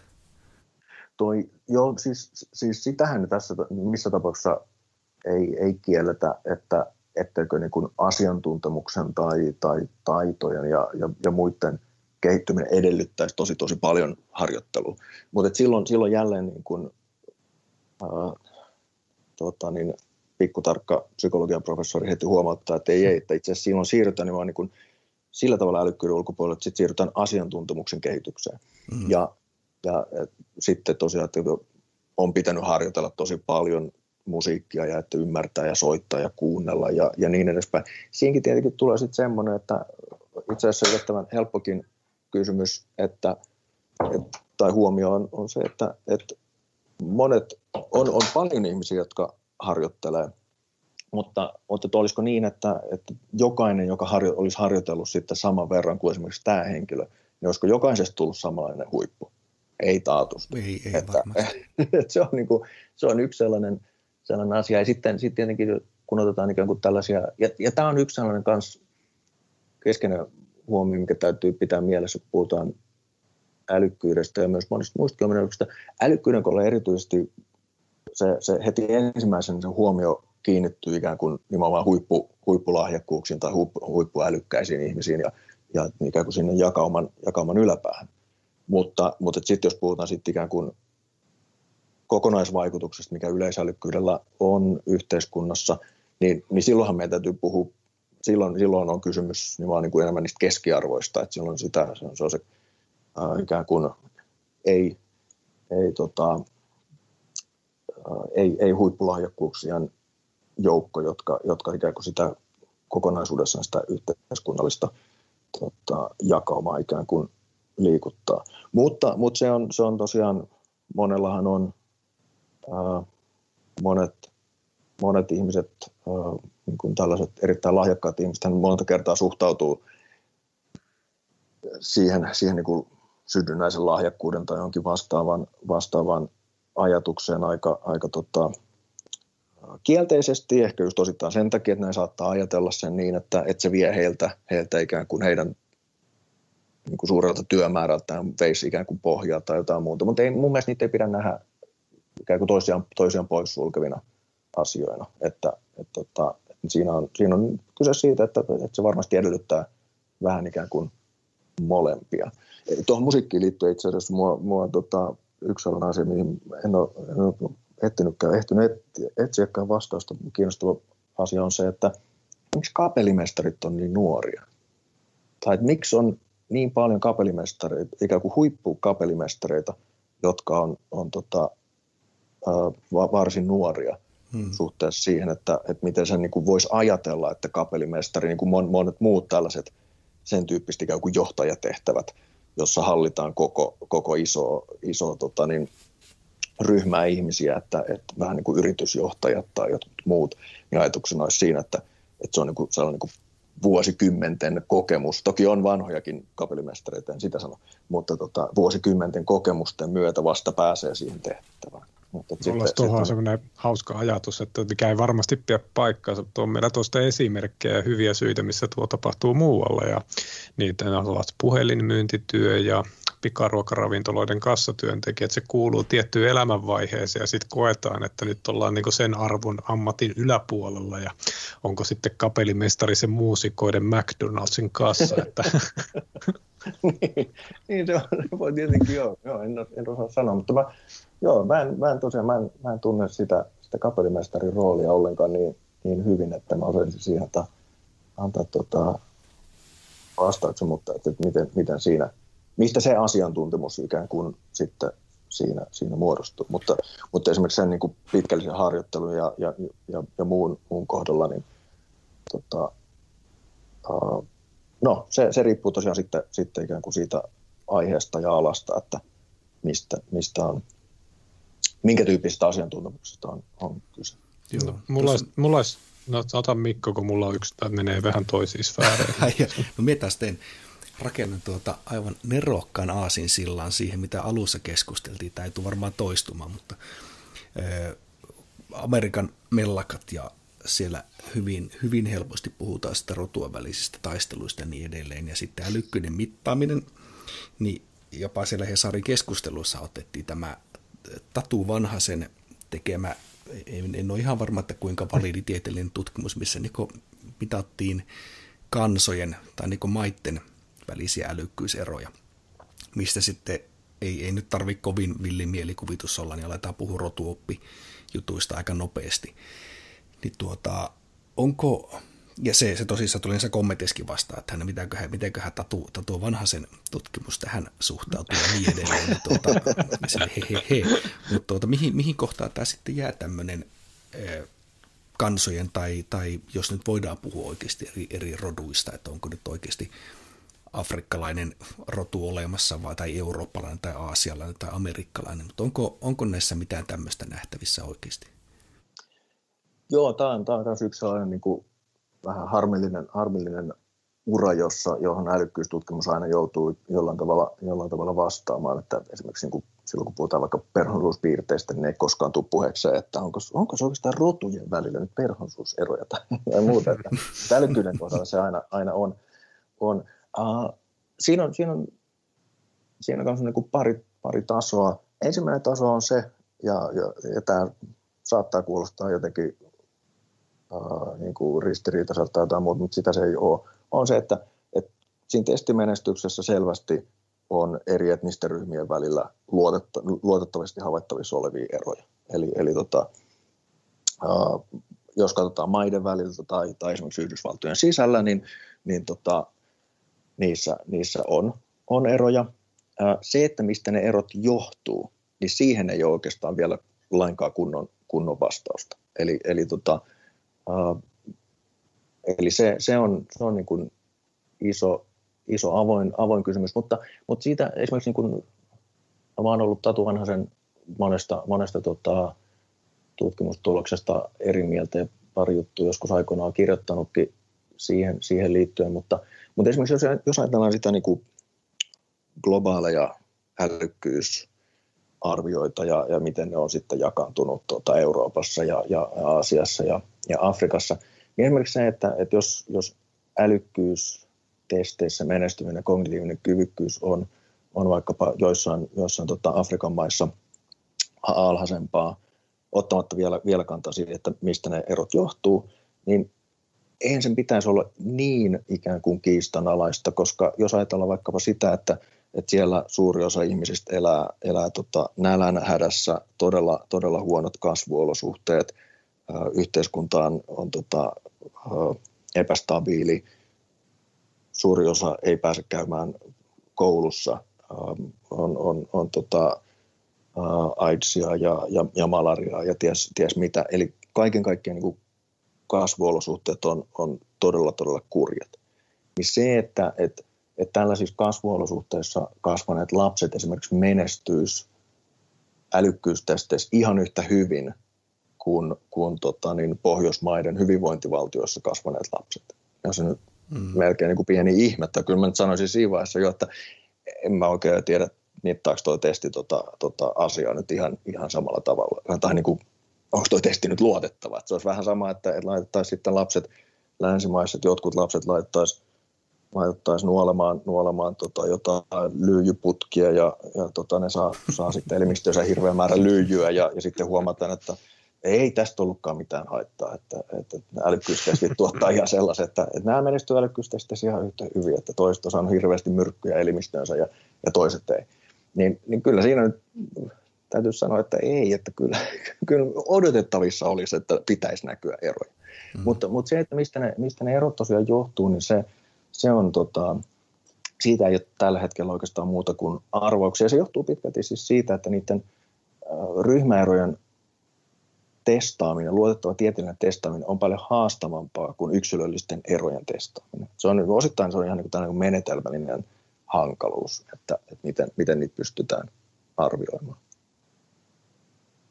Mulla, nyt mä voin viedä sinne, koska mä saan aasi silloin tästä, koska tota, me puhutaan niin rotu ja älykkyys ja tota, tota, ää, siitä ylipäänsä, että miksi älykkyyskeskustelusta tuntuu, että se on, se on tabu, niin mulla on tähän semmoinen niin tai semmoinen, että miksi ihmiset vaikka loukkaantuu sen asian ympäriltä, mikä niin kuin itselle tuntuu henkkohta aika kummalliselta, mutta tota, mulla on sitten niin kuin tähän kuitenkin tieteellinen koulutustausta, mikä mä olen hoksannut myöhemmin vastata, voisi antaa pohjan tälle, koska mä oon yliopistourani aikana, joka siis, mä, mähän se on ikuinen jatko-opiskelija, että mä en tule koskaan varmaan saamaan sitä lakkia valmiiksi, kun tekee kaikkea muuta tämän ympärillä. Että, mutta tota, törmännyt paljon semmoiseen äärisosiaalisen konstruktionismin ajatukseen, joka siis tavallaan about elää semmoisena biologiakieltämisenä, mistä me Mikon kanssa puhuttiin tuossa edellisessä lähetyksessä, että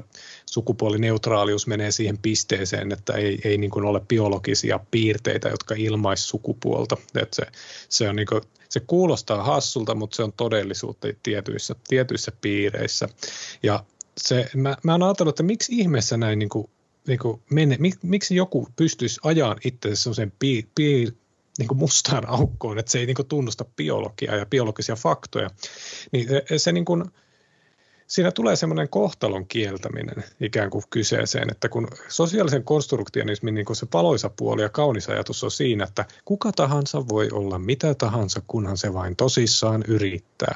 Mutta sitten aika harva pystyy olemaan Michael Jordan, Usain Bolt tai Nobel-voittaja tai kuka tahansa muu, että niin, niin, se, niin, niin se on loukkaava ajatus ihmiselle hyväksyä se oma paikka maailmassa, jossa on syötetty semmoista ajatusta, että sä voit olla ihan mitä tahansa. Tämmöinen ajatelma mulla on tästä tullut, mutta millä teistä kuulostaa? Joo, osittain varmasti toi, toi tota, on, on erityisesti ää, älykkyystutkimuksen sellaisen niin kuin vastustamisen taustalla, että, että että se, sitä, sitä erityisesti älykkyyttä ajatella, että se on, se on niin, niin vahvasti deterministinen, että se on niin jotenkin määräävä, määräävä ominaisuus ja, ja, ja piirre, ja, ja sen takia halutaan sanoa, että ei, että se ei ole, se ei ole ikään kuin kohtalo. Niin sitähän kukaan ei tietenkään älykkyystutkimuksessakaan sano, että se olisi kohtalo, se vaan on, että, että keskimäärin älykkyys vaikuttaa siihen, että, että mihin, mihin tota, minkä tyyppiseen ammattiasemaan tai, tai koulutustason henkilöt sitten tota, päätyy, mutta että jokaisen, jokaisen sisällä on, on paljon vaihtelua, että, että se ei ole niin kuin yksilökohdalla tietenkään mitenkään määräävä, määräävä piirre.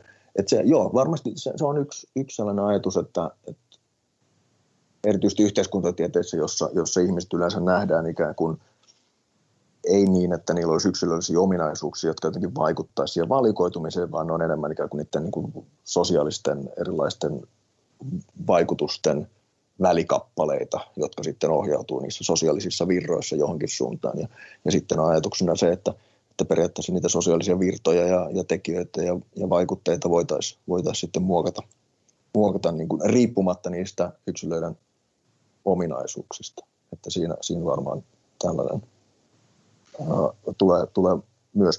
Ja, ja siihen täytyy tietenkin sanoa, että osittainhan se on ihan, ihan niin kuin totta, ja se, se jää monta kertaa multakin erikseen huomauttamatta, että silloin kun puhutaan vaikka älykkyyden vaikutuksesta tai, tai perinnöllisten tekijöiden vaikutuksesta tai muuta, niin totta kai se, se aina tapahtuu jossain, jossain yhteiskunnassa, jossain olosuhteissa.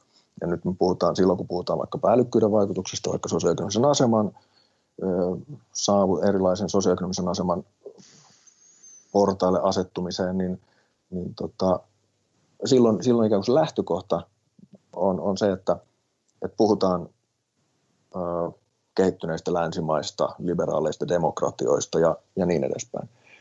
Ja tilanne voisi olla täysin erilainen silloin, kun puhutaan, tota, tai varmasti olisi, olisi hyvin, hyvin erilainen siinä vaiheessa, kun puhutaan, puhutaan tota, sodan runtelemasta Syyriasta tai, tai tota, kehitysmaista, joissa, joissa tota, yhteiskunnan rakenteet on ihan, ihan erilaiset tai historian eri, eri ajoista. Eli, eli se, on, se on se ikään kuin tietyllä tavalla niin älykkyystutkimuksesta otetaan, otetaan ikään kuin se yhteiskunta otetaan siinä mielessä annettuna.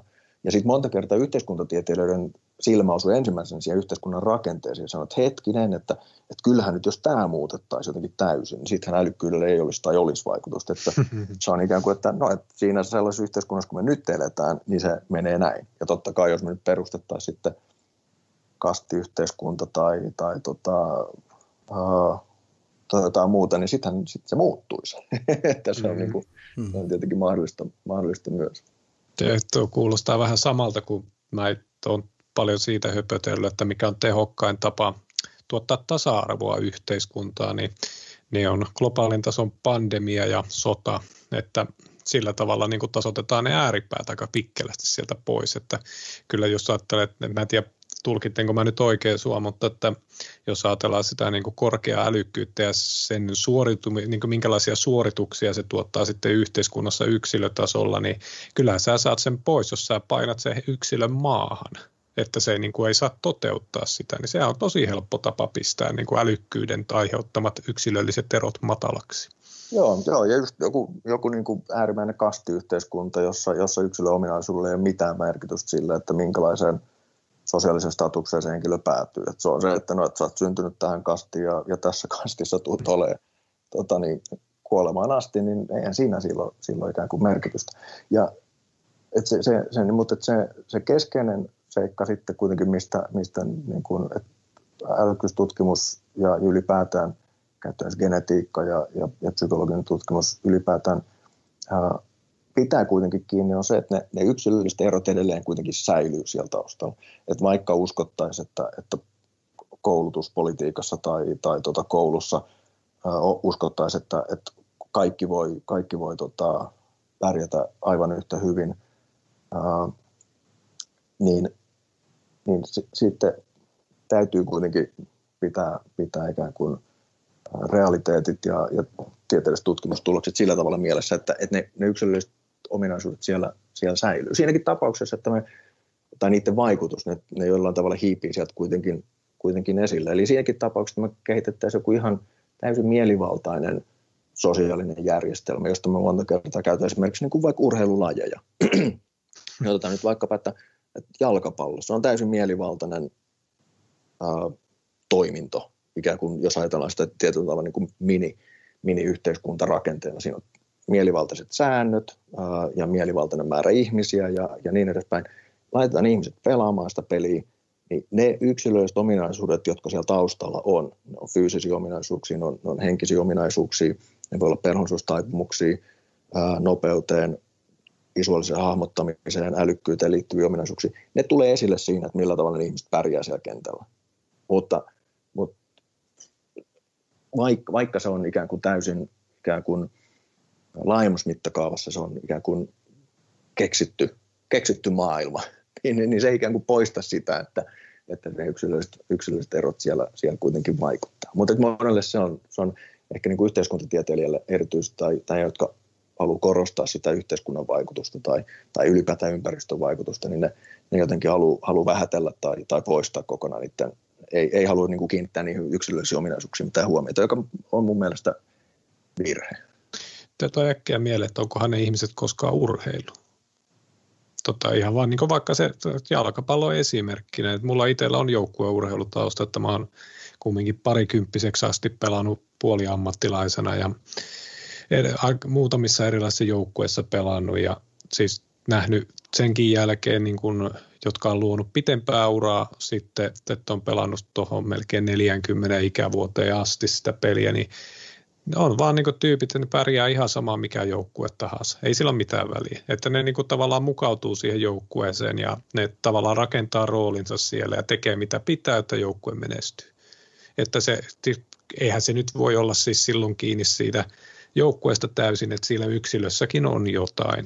En mä tiedä sitten, että onko se jotenkin uhkaavaa, että meillä oikeasti on parempia yksilöitä kuin toiset ja että liittyykö siihen sitten semmoinen ajatelma, että se, että saat vaikka jalkapallokentällä hyvä, että sä myös ihmisenä hyvä.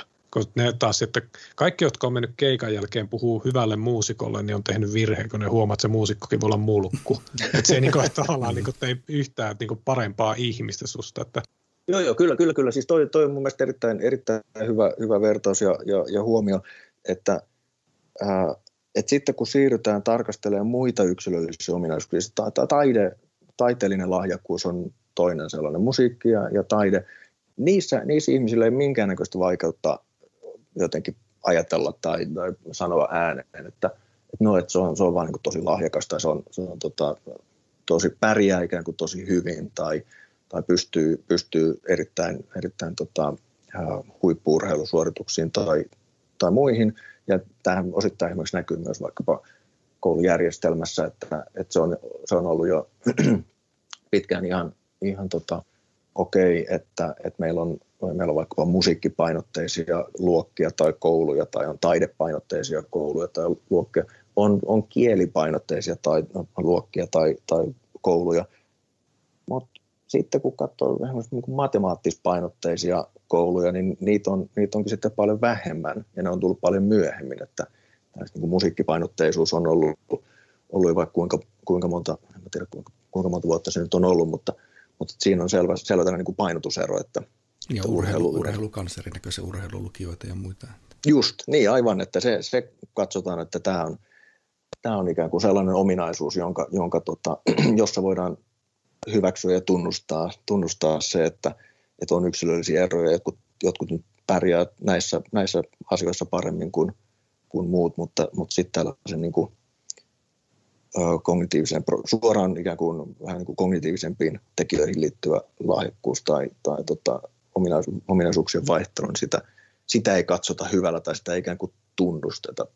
Tuossa tulee niin semmoinen jännä, tulee tämmöinen mä niin kuin en edelleenkään voi, tai pysty millään tavalla vastaamaan, että miksi noin on, mutta niin kuin termi lahjakas, niin siitä tuli vaan mieleen, että kun sä sanot, niin kun puhutaan vaikka, että hän on lahjakas jääkiekossa, niin se, niin, tai hän on lahjakas muusikko, niin kun se sana lahjakas ja lahja, niin sehän on tavallaan pitää sisällään semmoisen merkityksen, että se on saatu muualta kuin henkilöstä itsestään. Eli niin mun kielellä se tarkoittaa, että hyväksytään, että hän on perinnyt jotain. Eli että hän ei niin kuin, tavallaan käynyt maksamaan, niin miten sanot, se ei ole treenannut sitä täysin itsenäisesti, vaikka varmasti se treeniä tarvii. Niin, mutta sitten älykkyyden puolella meillä ei ole, niin kuin, ei kauhean hanakasti käytetä sanaa lahjakas, kun me nähdään älykkyyttä. Mä en tiedä, miksi se on niin. Koska se, eikö se ole samasta asiasta kumminkin kyse, että jos sä oot älykäs, niin ei se ole suoma ansiota. Joo, näin, näin juuri. Joo, ja siis joo, tuossa on niin kuin, Joo, ja tämä liittyy tosiaan, mäkin, mäkin aina silloin tällöin vähän niin kuin, olen, olen pohtinut, että voiko tätä lahjakas-termiä käyttää, koska se on monta kertaa myös se käsite, mihin ihmiset tarttuu, että ei, ei, että ei ole lahjakkuutta, että on vaan sitä, että ahkerasti on, on harjoitellut.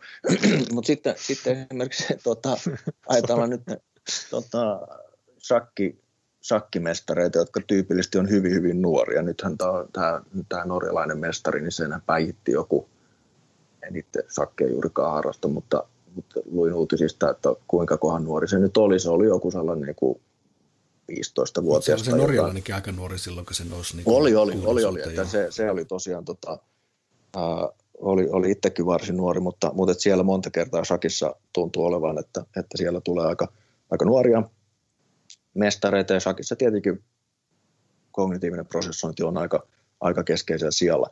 Se ei tietenkään sano sitä, etteikö shakkiin liittyisi hirveä määrä treenaamista, hirveät määrää sitä, että opettelee niitä kuvioita ja taktiikoita ja, ja katsoo vanhoja, vanhoja pelejä ja, ja, ja niin edespäin, että ne ei jälleen poissulkevia, mutta se on, siinä on taas se, että, että joku voi katsoa ne samat, samat klassikkopelit ja, ja koittaa sitten mennä, mennä pelaamaan ja todeta, että ei nyt, mä en kyllä muista yhtään missä kohtaa se nappula oli ja mihin se sai siirtyä ja, ja, ja tota, niin edespäin, että, että ne ei, ei ikään kuin tässä, tässä suhteessa ole pois,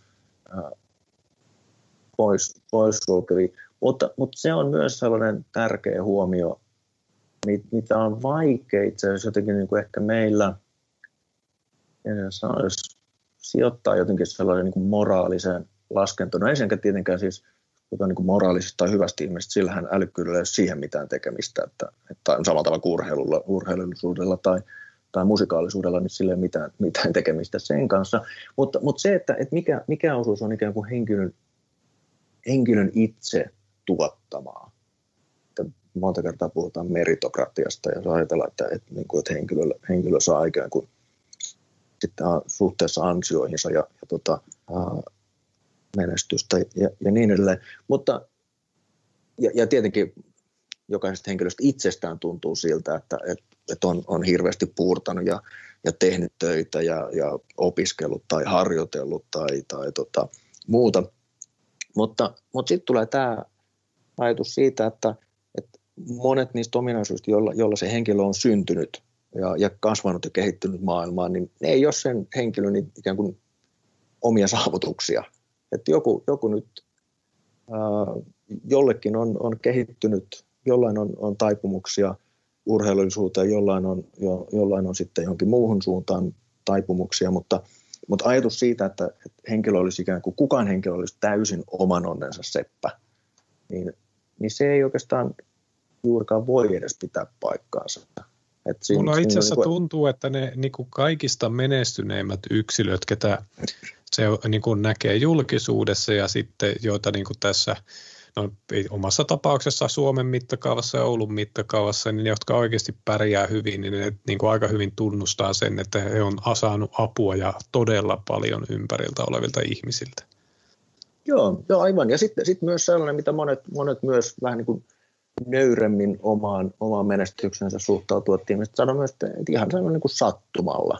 Että, Joo, että se, se on ikään kuin sellainen, sellainen tekijä, jota, jota tutkija tietenkin vähän kavahtaa, että voi hei sattuma, että se, on, se tarkoittaa sitä, että sitä ei saa niin tutkimuksella kiinni ja, ja sitä on vaikea mitata tai muuta, mutta, mutta, mutta sanon, niin kuin, jos mennään vähän niin kuin filosofisempaan ää, ajatukseen, niin, niin sattumalla on tosi paljon vaikutusta. Se, että, että ihan, ihan niin kuin, että minkälainen, minkälainen tota, minkälaiset tota, geneettiset taipumukset on, on perinyt ja, ja sitten niin kuin kokemukset ja, ja kehitys ja, ja kaikki muu, niin, niin siinä on paljon ikään kuin sattumalla, sattumalla roolia ja, ja sitten tietenkin henkilöstö tuntuu siltä, että, että hän, on, hän on kaikki, kaiken tämän ikään kuin omalla työllään ja, ja, ja uurastuksellaan ansainnut, mutta, mutta olipa sitten kysymys yleisälykkyydestä tai urheilullisuudesta tai, tai musikaalisuudesta tai jostain muusta, niin kyllä siinä on aina, aina niin kuin monilla muillakin tekijöillä on, on ikään kuin vaikutus. Et siinä mielessä sellainen.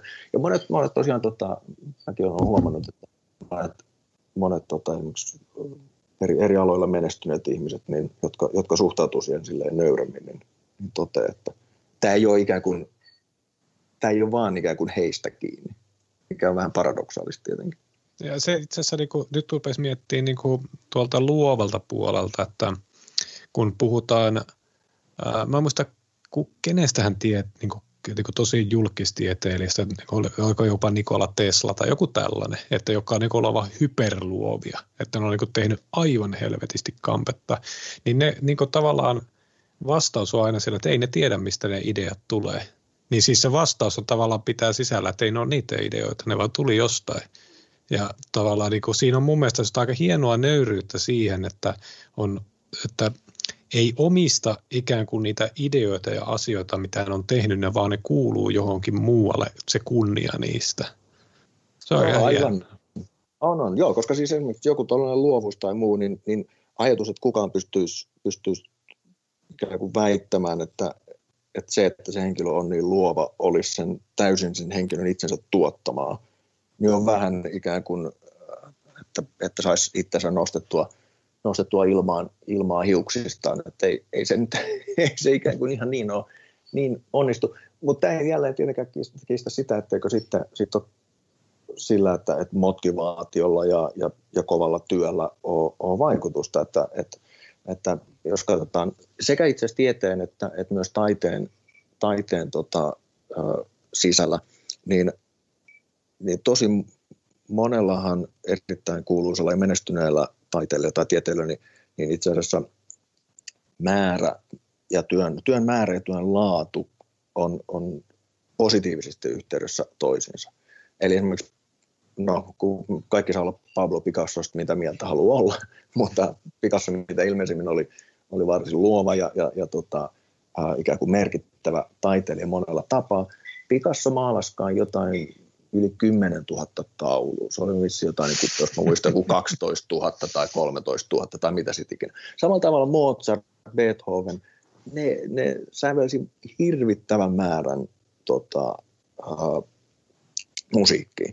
Ja ei se nyt ihan ole tietenkään niin, että, että, no, että jos 10 000 taulua maalaa, niin kyllä se on muutama pakko olla hyviä.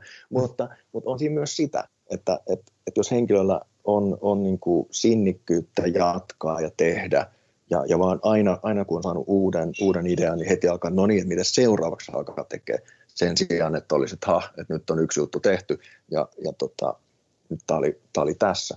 Eli, eli mä, mä aina sanon tästä sitä, että, että esimerkiksi tai vähän niin melkein kaikki, kaikkeen asiantuntemuksen kehityksen pitäisi suhtautua ikään kuin pitkän matkan urheiluna.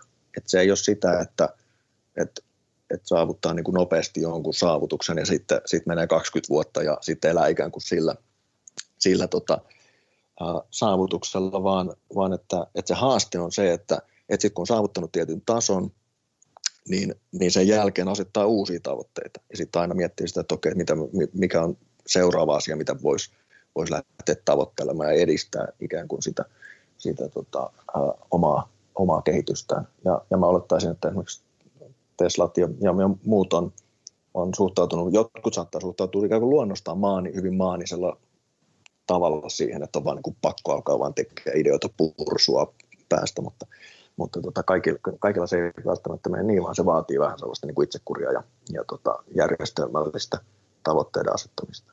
Mutta, mutta se, se, se yhdistelmä. Tuossa on pakko heittää semmoinen, piti ihan Googlesta katsoa niin Da Vincista, mitä niin siltä on tiedossa 15 työtä, mitä on, on jäljellä, eli siinä taas tuo, se määrä on aika pien, mutta ne on ollut sitä ihan hirveätä herkkoa, mitä sieltä on tullut. Tässä jos sanottiin, että, että siksi yksi syy, miksi niitä on niin vähän, on niinku disastrous experimentation, eli se niinku itse nähtävästi tuhosi niitä tauleja kokeilemalla jotain niinku ihan hulluja ah, tekniikoita. Joo, ja, ja joo, sitten joo. se myöskin oli hirveän vitkuttelija. Et, et siinä on myös myöskin se, että et tuossa tapauksessa niin se määrä, määrä ei, ei korreloinut sen laadun joo, kanssa. Joo. Mutta eikö sekin ollut niin la, niin tehnyt paljon muutakin kuin sitä taidetta? Sehän teki ihan kaikkea mahdollista. Joo, mä menisin kanssa just sanoa, että tämä nyt saattaa olla, olla haastattelun, haastattelun tota, äh, ristiriitaisin asia, mitä sanon, mutta mä en, mä en esimerkiksi Da Vinci niin kuin sen, sen ikään kuin sitä maalauspuolta pitäisi ollenkaan niin kuin tärkeämpää. Että, että tokihan ne nyt varmasti on monella tapaa hienoja, hienoja maalauksia, ei siinä mitä, mitä, mitä Da Vinci teki, mutta, mutta että se, se määrä kaikkea muuta, mitä, mitä se keksi, kaiken maailman helikopterit ja, ja tota, laskuvarjot ja, ja anatomia ja fysiologia ja, ja muuta, niin, niin sieltä, sieltä tota, Kyllä.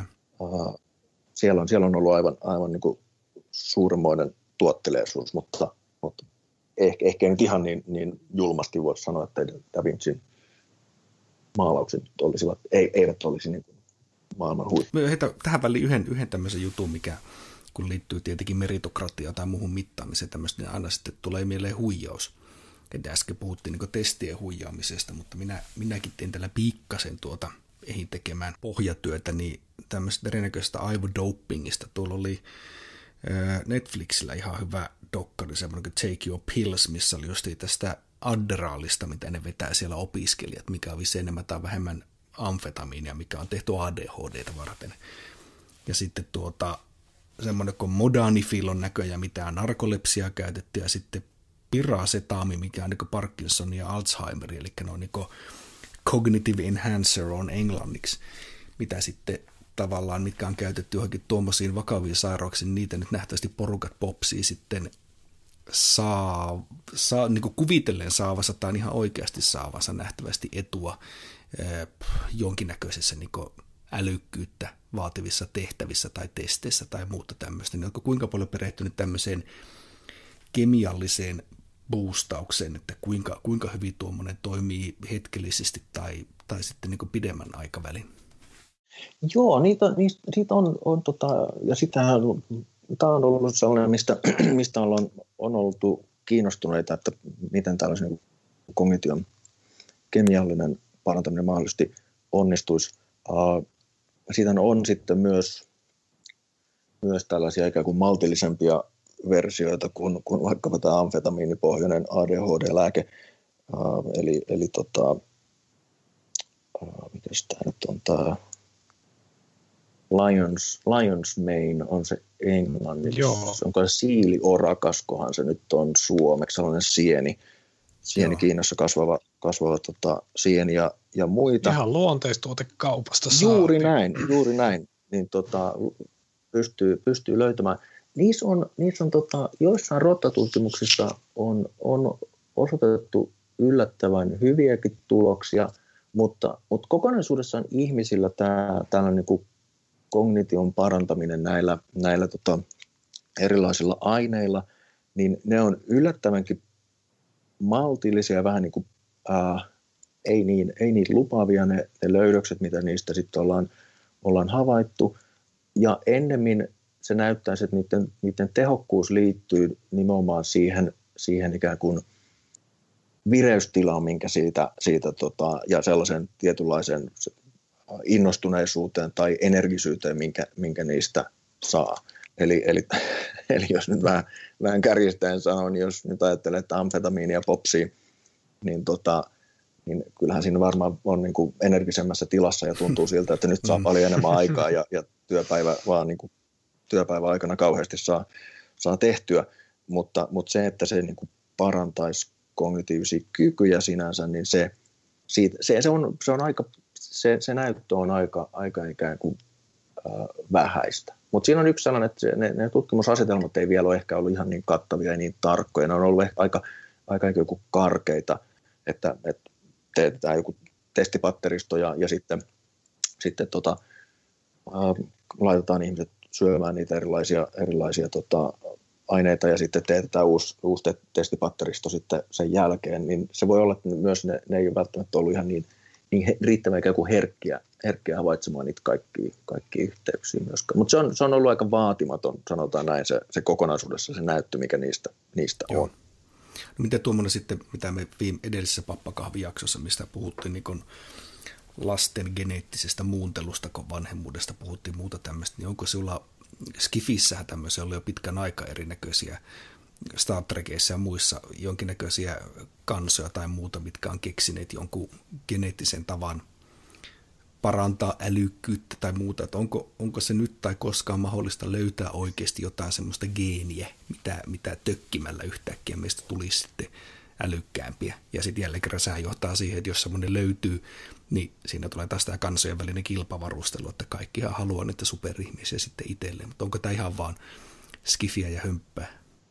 No mä pitkään mä oon sanonut tästä, että tämä on, tämä on pelkkä skifi ja, ja kuvitelma, että se ei tule tällä vuosisadalla vielä, vielä tapahtuu, mutta, mutta joutuu pikkasen nyt muuttamaan, muuttamaan tota mielipiteitään. Yllättävästi siis tällaisessa niin molekyyligeneettisessä tutkimuksessa, eli, eli siinä, että kun lähdetään tarkastelemaan ihan niin DNA-tasolla, että minkälaiset yksilölliset erot, äh, tota, geneettiset erot on, on yhteydessä ominaisuuksiin, erilaisiin psykologisiin ominaisuuksiin, niin yllättävästi älykkyys ja, ja koulutusmenestys on osoittautunut itse asiassa tällä hetkellä ne on, ne on näistä kaikista ominaisuuksista parhaiten ennustettavissa. Kaikki vähän niin kuin odotti, että se tulee ehkä olemaan, että, että psyykkiset sairaudet ja perhonsuuspiirteet ja, ja, ja, ja niin edespäin olisi, olisi ehkä niin kuin ensimmäisiä kandidaatteja siihen, jotka, jotka tota, jotta geneettinen pohja opittaisi tunteen, tunteen paremmin, mutta, mutta tällaisissa isoissa, isoissa tutkimushankkeissa niin, niin tota, koulutus, koulutusmenestys on osoittautunut itse asiassa tällä hetkellä niin kuin parhaiten ennustettavaksi yksilölliseksi ominaisuudeksi. Ja, eli eli on, on jo tällä hetkellä mahdollista tunnistaa, tunnistaa uh, useita kymmeniä geneettisiä variantteja, jopa satoja geneettisiä variantteja, jotka on yhteydessä tota, yleisälykkyyteen, mutta se, että, että mikä se, minkä, millä tavalla, kuinka ikään kuin mahdollista se tulisi olemaan, että, että, että niitä muokattaisiin tai jotenkin valikoiden seulottaisiin tai jotain muuta, niin, niin se, sen ikään kuin käytännöllisyydestä on, on vielä, se ei, se, se, ei, se ei ole vielä ehkä ihan niin kuin täysin käytännöllistä tai, tai realistista. Et siinä mielessä se niin kuin käytännön tasolla se on, se on vähän skifi. Olkoonkin, että – että jotkut pikkulinnut livertää, että Kiinassa sellaista jo oltaisiin yritetty. No, ja, ja jälleen kerran oli sanon, ottamassa tämän Kiinakortin taas esille siinä, että ne jos keksii sen, niin luultavasti tulevat kyllä hyödyntämään. Että, että siinä on tietenkin jälleen kerran tulee tämä geneettisen puljaamisen etiikka ja nämä muut tämmöiset, mutta kyllähän ne, se etiikka unohtuu aika nopeasti, jos yksi kansakunta keksii sen, niin kyllähän jenkit ja muut tulee perässä ihan välittömästi.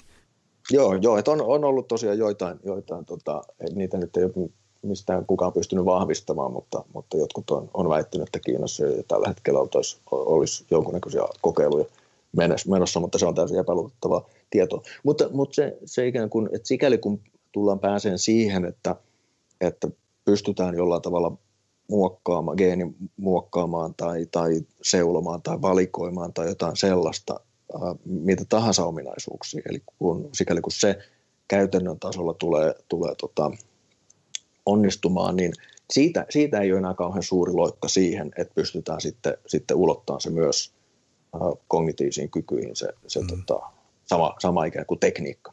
Et se, ni, niistä jo tällä hetkellä tiedetään, tiedetään tota, äh, ei nyt läheskään kaikkea, että nyt ollaan vasta aika, aika niin kuin alkutekijöissä sen suhteen, mutta, mutta se, on, se on edennyt sanotaan viimeisen viimeisen viiden vuoden aikana, niin se on edennyt yllättävän nopeasti se, se tota, molekyyligeneettinen tutkimus. Et siinä oli monta, monen, se oli, siinä oli sellainen reilun kymmenen vuoden sellainen hiljaiselo su, suurin piirtein, ja oltiin vähän, epä, oli vähän epäselvää, että miten tämä asia nyt tulee etenemään tästä, mutta, mutta nyt viime, viimeisen viime, viiden vuoden aikana on taas kehittynyt kyllä. No niin, tässähän sitten on tämmöinen äh, tieteellinen taistelu, että kumpi tuhoaa maapallo ensin, kiinalaiset superälykkäät geenimalipoidut ihmiset vai tekoäly? Niin, kiire tulee.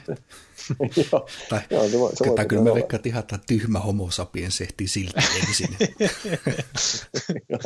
se, voi, se voi olla, että näin, näille, näille ei tule olemaan suurta roolia. No, no tuossa niin kuin, mulla tuli tämmöinen ajatelma, että miksi tämä, nyt, tämä älykkyyshomma nyt on semmoinen, en mä tiedä onko se tabu, mutta semmoinen niin kuin asia, mikä, mikä herättää tunteita, niin sitä tunnutaan pelkäävän, että se niin reaktio on sellainen pelkoreaktio, kun me puhutaan, että, että joillakin on älykkyys, niin kuin ominaisuudet älykkyydessä on korkeammat kuin muilla ja sitten se todennetaan ja sitten sitä aletaan vähän niin jotenkin jännittämään, että, että ei, ei älä, älä mene sinne. Niin sitten niin äkkiä tulee mieleen, että sitä pelätään jostain syystä paljon enemmän.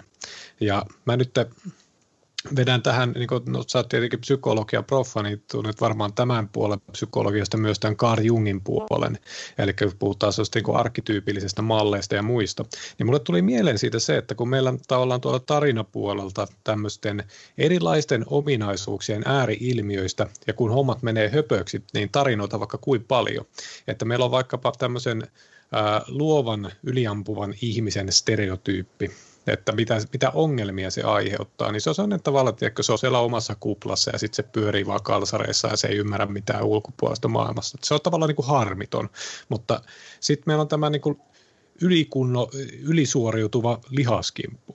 Niin semmoinen, että se ei ole enää älykäskään, vaan se on pelkkää, niin kuin aivojen tilalla on pelkkää hauista.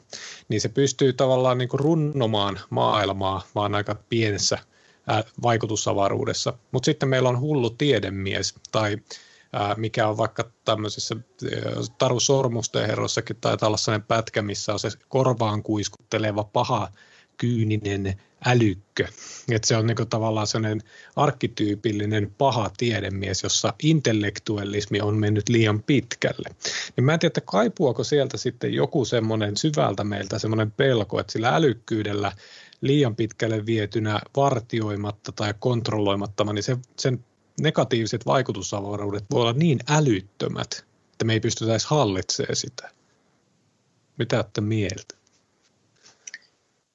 Joo, ei, ei ollenkaan mahdoton ajatus, koska se voi tosiaan olla, että se, se nimenomaan ennemmin tulee liitettyä siihen, että, että ei, ei ikään kuin vaikkapa Mensan alkuperäiseen kauniiseen ajatukseen, joka, joka ajatuksena oli se, että, että tota, kerätään, kerätään huippuälykkäitä ihmisiä, jotka sitten onnistuu ratkaisemaan maapalloa koskevia haasteita, vaan että se, se korkea älykkyys nimenomaan liitetään tälle niin kuin pahishahmoihin, että se on aina se, se tota, uh, James Bondissa tai jossain muussa uh, salamyhkäisiä maailman tuhoamisjuonia punova, punova tota, uh, paha nero eikä, eikä joku kiltti hyvä, hyvää tarkoittava maailman, maailman, tota, maailman rauhaa edistävä Nero, niitä taitaa olla, olla ehkä vähän, vähän vähemmän.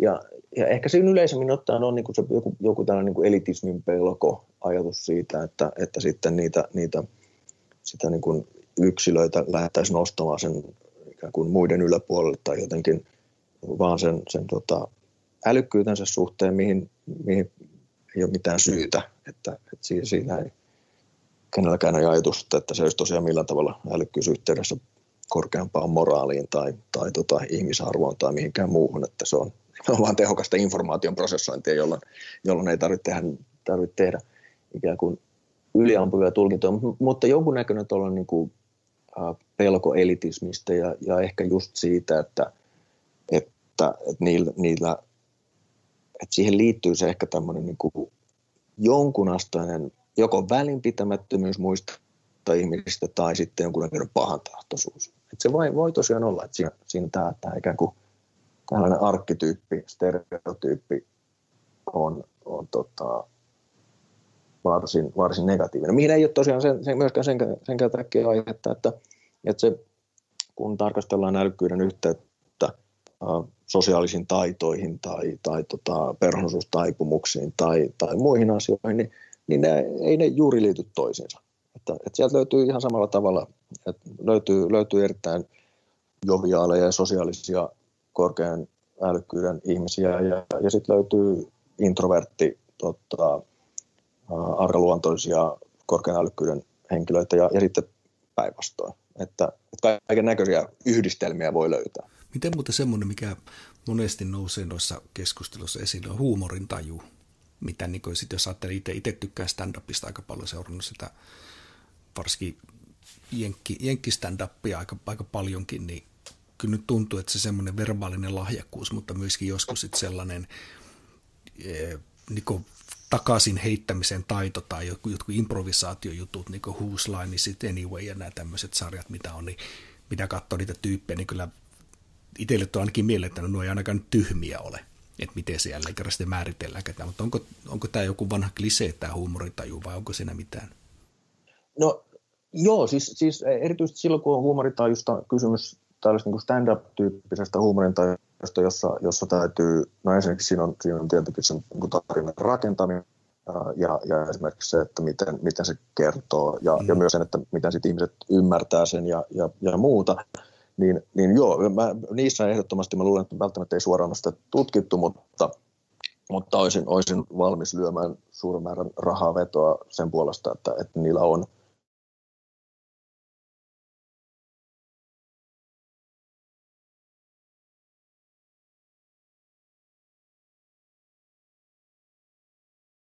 Joo, joo, joo. On, on, on, on. Että, että kyllä niissä, niissä niin kuin aika nopeasti, jos sitä, ja jälleen, että se, se mitä niin kuin tällaisen älykkyys-tutkimuksen näkökulmasta, jos lähtee purkaan sitä, sitä tai niin kuin analysoimaan sen älykkyyden näkökulmasta, että mitä kaikkea se edellyttää, että, että pystyy esimerkiksi keksimään niitä, niitä tota, vitsejä ja millä tavalla se rytmittää ja millä tavalla sen esittää ja, ja tota, niin edelleen. Ja, ja niin, niin, tota, niin se, ei ole, se ei ole ikään kuin kognitiivisesti täysin, täysin yksinkertainen asia, vaan siihen mm. liittyy monta, monta asiaa ja, ja sitten se edellyttää, edellyttää suurimmalta osalta, tai niin kuin, että jotta sen, jos sen tekee hyvin, niin, niin se älykkyys liittyy siihen. Se ei tietenkään tarkoita jälleen sitä, että, että kaikki, jotka on, joilla on korkea älykkyys, olisi, olisi, tota, olisi hauskoja. Mm. Sieltä kyllä löytyy niin kuin, jälleen, että niin, niin vahvaa yhteyttä siinä ei toki ole, mutta, mutta silloin jälleen, jos otetaan niin kuin tällainen yksi, yksi tietty niin kuin elämän osa-alue, niin, niin tota, ja puhutaan vaikkapa stand-up-komiikasta tai, tai vastaavasta, niin, niin se tulee, tulee taas hiipii sieltä esille siellä, että se kognitiivinen kyvykkyys kyllä varmasti. Jotenkin noista niin kaikuu jotenkin sellainen, että, että kun on olemassa myös todennäköisesti tyhmiä koomikoita, tai niin kuin poliittisesti korrektilla tervillä, mutta siis just nämä varmaan nämä jenkki, jenkkikoomikot, mistä Mikkokin puhuu, niin ne on varmaan aika tiukan tämmöisen seulan läpi päässyt, että ne saa vaikka Netflix-sarjan itselleen, niin ne tavallaan poikkeusyksilöitä ja poikkeuksellisia kompetentteja siinä, niin olisi se nyt sikäli erikoista, että nämä kyseiset tyypit ei olisi jotenkin älykkäitä. Mm. Joo, se, joo, joo Kyllä, et, kyllä, kyllä. Et, et se, niin kun, se vaan tuntuu jotenkin se, niin kun, siihen älykkyyteen, että kun tämä koko ajan niin mulla vaan niin takaraivossa semmoinen keskustelu, että, että julkisesti, tai se julkista keskustelusta tulee niin helposti sellainen maku, että se älykkyys määrää kaiken. Mutta jos mä ymmärrän sun niin Markuksen sun niin kulmaa tähän, että se, se vaikuttaa kaikkeen, mutta se ei määrää kaikkea. Joo, joo juuri, juuri näin. Tämä on, tää on tota, monta kertaa se, mitä mä, koitan, mitä mä aina koitan korostaa, että se on, että sen, sen ikään kuin älykkyyden yhteiskunnallinen ja, ja, ja myös ikään kuin yksilöllinen merkitys tulee nimenomaan siitä, että se, se tulee vaikuttaneeksi lähestulkoon kaikkeen. kaikkeen eli, eli ihan sellaiseen, että, että kun ihmiset käy ostoksilla tai, tai katsoo bussiaikatauluja tai jotain muuta, niin siinä aina, aina joutuu käsittelemään informaatiota ja, ja, ja muistamaan ja prosessoimaan ja pitää asioita mielessä ja, ja näkemään erilaisia yhteyksiä ja, ja, tota, ja, ja niin edelleen. Mutta ei, ei tosiaan niin, että, että se, se kenenkään kohtaloa määräisi ja, ja siinä voi mennä molempiin suuntiin, että henkilöllä voi olla tosi korkea älykkyys, mutta, mutta sitten erilaisista tekijöistä johtuen, niin, niin sitä, sitä tota, korkeata älykkyyttä ei koskaan tule varsinaisesti käyttämään mihinkään. Ja se, sekin on ihan okei, että, että kukaan ei ikään kuin sano, että nyt henkilö sitten olisi, henkilö vaikka tota, alkaa, alkaa sitten mitä sitten ikinä, enpä sano mitään, niin en, en pahoita kenenkään mieltä. Niin, tota, Poliittisesti korrekti. niin, niin, tota... niin, se on varmaan niin kuin, yksi tyypillisimpiä niin kuin ajatelmia, mitä mä olen törmännyt joskus, että niin, kun joku älyykkönä pidetty ihminen katsoo vaikka, tota, että sanotaan, että en tiedä, onko näin käynyt, mutta se katsoisi vaikka Temptation Islandia, niin sanotaan, että se niin kuin hukkaa kykynsä. Että sellainen ajatelma siellä, että koska sä oot nyt älykäs, niin sä et saa niin kuin, tuhlata sun aikaa älyttömyyksiin. Niin, niin aivan, että, että sitä, sitä, että jokainen, jokainen voi tehdä sitten omien omien mieltymystensä vapaassa yhteiskunnassa mieltymystensä mukaisesti, että, että tällä tavalla ja, ja mihin, mihin sen haluaa käyttää. Ja, ja vastaavasti, että, että se, että jos ei, jos ei niin kuin, ää, äly, äly, älykkyydeltään ole, ole tota, ää, kauhean vahvoilla, niin ihmistähän voi menestyä monella, monella, ää, monella muullakin, ää, monella muillakin taidoilla. Ja, ja sitten tietenkin tulee kaikki se, että, että että älykkyys ei yhteydessä juurikaan esimerkiksi onnellisuuteen tai niin hyvinvointiin kokonaisuudessaan, että, että se, ei se niin kuin mitenkään ihmisen elämää tai elämän laatua missään tapauksessa määritä. Mutta se, se keskeinen on nimenomaan se, että miten, se, miten, miten kun alkaa tarkastelemaan mitä tahansa melkein asiaa, mitä ihmiset arkipäivänsä aikana ja elämässään toistuvasti kohtaa erilaisia tilanteita, joissa voi sanoa, että hei, että, että itse asiassa tarkastellaan tuota yksinkertaiselta tuntuvaa tai arkipäiväiseltä tuntuvaa asiaa, niin, niin huomataan, että itse asiassa se vaatii paljon, paljon kognitiivista prosessointia ja siitä, silloin tulee yksilölliset erot näkyviin. Tulee niin kuin, kiinnostava tietää sun kulma, kun oma henkilökohtainen elämä tietenkin niin kuin aina saattaa olla vaikka kuin valheellinen sitten isossa mittakaavassa, niin kun, mitkä sun kulmasta ja niin kuin on tämän niin kuin älykkyystutkimuksen ympärillä ne pahimmat semmoiset tulenarat aiheet, mistä ihmiset sitten niin kuin vetää herneet nenää. Tietenkin voi niin kuin erotella vielä sen, että keskustelupalstoilla ja sitten akateemisessa maailmassa, että varmaan poikkeaa jonkun verran vai poikkeako ne? Kyllä, se, kyllä ne, ne aika jopa ehkä niin kuin tasaisesti ihmiset, ihmiset pahoittaa tasaisesti mieltä vähän niin kuin eri, erityyppisistä aiheista, että jotkut kiinnittää huomiota vaikkapa, vaikkapa siihen, että tähän, niin kuin, jos puhutaan sosioekonomisesta asemasta, eli koulutuksesta, ammattistatuksesta, tulotasosta, niin, niin jotkut erityisesti niin kuin poliittisesti vasemmalla, vasemmalle kallella olevat ihmiset siitä monta kertaa suuttuu tai, tai hermostuu, että ei, että ei, ei voi niin kuin sanoa, että, että tällaiset yksilölliset ominaisuudet vaikuttaa siihen, siihen niin sosioekonomisen asemaan ja tätä kautta tällaiseen sosiaalisen stratifikaation, sosiaalisen niin kuin, sosioekonomisten hierarkioiden muodostumiseen. Jotkut sitten on, on, on, on tota näistä, näistä ryhmäeroista, just jotkut rotuerot tai etnisten ryhmien väliset erot ja, ja niin edespäin. Niistä, niistä paottaa mielestä pitää niitä jotenkin niin kuin vaarallinen tai, tai epäsopivina ja, ja, ja muuta. Mutta niin kaikkiin aina liittyy, se, se, niitä yhdistävä tekijä on aina se, että et, et ihmiset ikään kuin omien pelkojensa kautta, niin ne aina niin kuin menee muutaman askeleen pidemmälle kuin mitä sen, sen niin kuin tutkimuksen tarkoitus on sanoa. Et jos älykkyystutkimus sanoo, että, no, että se vaikuttaa koulutus, koulutusta, ennustaa koulutustasoa ja, ja tota keskimäärin ja, ja tota, ammattistatusta keskimäärin niin edespäin, niin se sitten ihmiset saattaa tulkita sen niin, että ajaa, että sä väität, että tämä yhteiskuntarakenne ja tuloerot ja, ja eriarvoisuus on oikeutettuja ja se on vain yksilöiden kyvyistä kiinnittää jotain, mutta että ei missään tapauksessa. Ja monta kertaa se, niin kuin, mikä usein jää älykkyystutkimuksesta keskusteltaessa huomioimatta myös se, että älykkyystutkimuksessa ollaan monta kertaa myös tosi paljon ikään kuin kiittää huomiota myös siihen älykkyysjakaavan alempaan päähän, eli, eli sen niin matalaan älykkyyteen. Ja, ja siihen, että, että, että esimerkiksi kun, sitten, kun yhteiskunta muuttuu koko ajan ikään kuin monimutkikkaammiksi ja, ja vaatii enemmän, enemmän niin kuin teknisiä taitoja ja, ja kognitiivista prosessointia ja, ja täytyy osata täyttää erilaisia lomakkeita ja, ja menee nettiin ja hakee informaatiota ja, ja, ja, ja niin edespäin, niin, niin sitten täytyy, täytyy pitää huoli siitä, että ne ihmiset, joilla on, joilla on jälleen ilman omaa mitään syytään kognitiivisia haasteita, joita on vaikea ymmärtää, joita on vaikea, vaikea napata tietoa ja, ja prosessoida ja yhdistellä ja muistaa, niin, niin pitää huolta siitä, että myös nämä ihmiset ikään kuin pärjää ja, ja ne, niitä ei jätetä siihen, siihen tota, ikään kuin oman onnensa nojaan tällaisessa, tällaisessa niin monimutkaistuvassa yhteiskunnassa.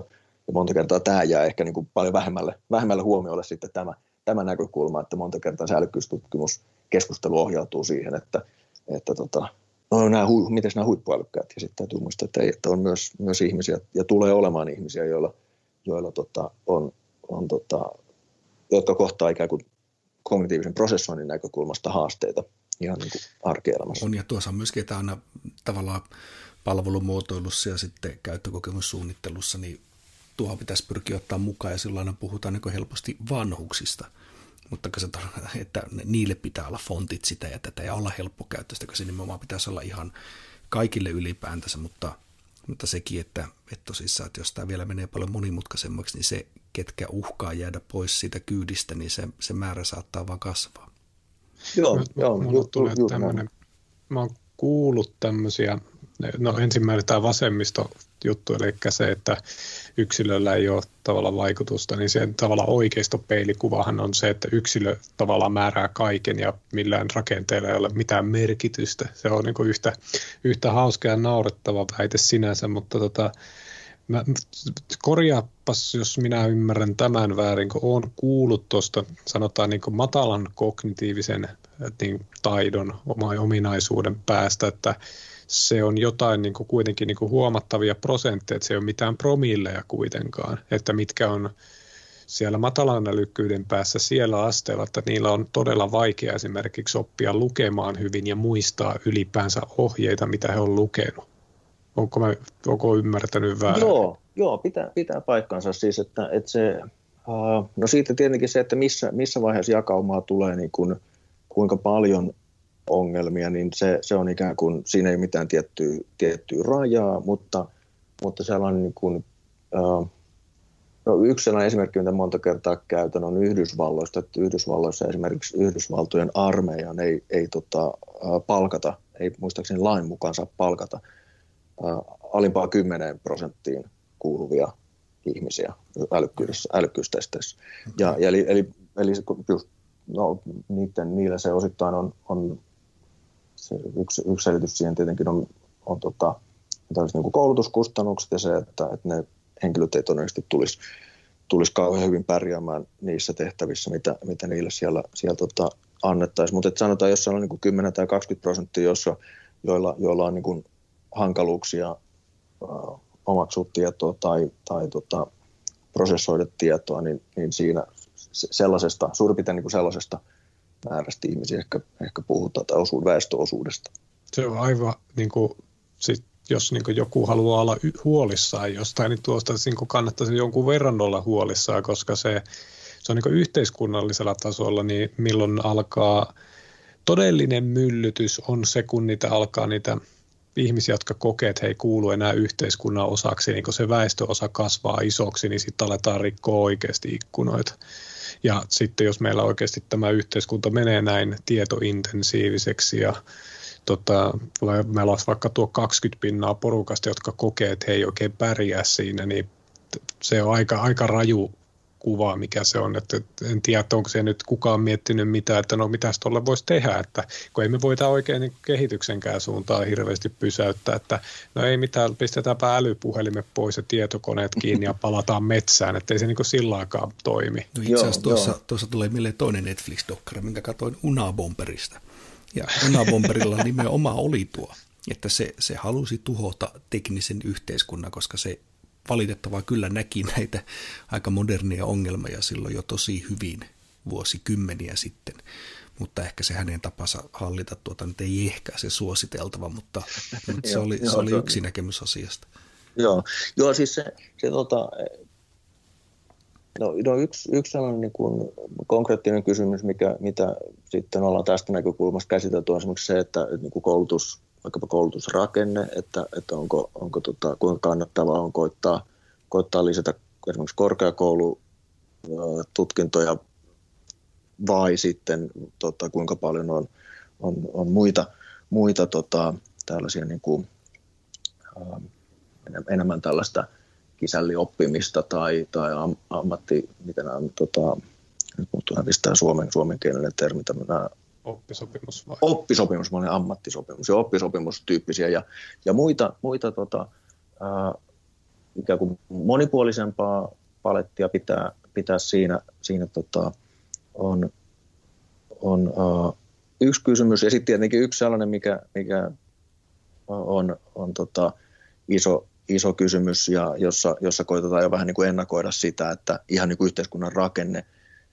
ei tule sellainen, että vaikkapa täystyöllisyys tulee, tai no, edes niin suurin piirtein täystyöllisyys tulee säilymään, niin kysymykset perustulomalleista ja, ja, ja muista tulee sitten ikään kuin ajankohtaisiksi siinä, siinä vaiheessa, kun nähdään jo kau, vähänkin kauemmas, että, että yhteiskunnan rakenne, rakenne saattaa tulla muuttumaan niin, että, että tota, tällaiset helposti automatisoitavat ammatit, jotka itse asiassa jotkut pitää myös sisällään, sisällään sellaisia, sellaisia amma, ammattinimikkeitä, jotka, jotka perinteisesti on, on yhteydessä – korkeampaan koulutukseen tai korkeampaan yleisälykkyyteen, niin tota, esimerkiksi jotkut, jotkut tota, tällaiset niin kuin avustavat lakitehtävät, sopimusten tarkistamiset tai jotkut muut, niin, niin tota, on yllättävän helpostikin itse asiassa automatisoitavissa. Niin, niin siinä vaiheessa, kun... Taloushallinto on ihan samanlainen. Mm. Tästä päästään taas jälleen kerran tämä bullshit jobs, mikä on ollut monissa meidän tuota jaksoissa tämä kirja mukana, niin jälleen kerran saa se heitettyä tähän.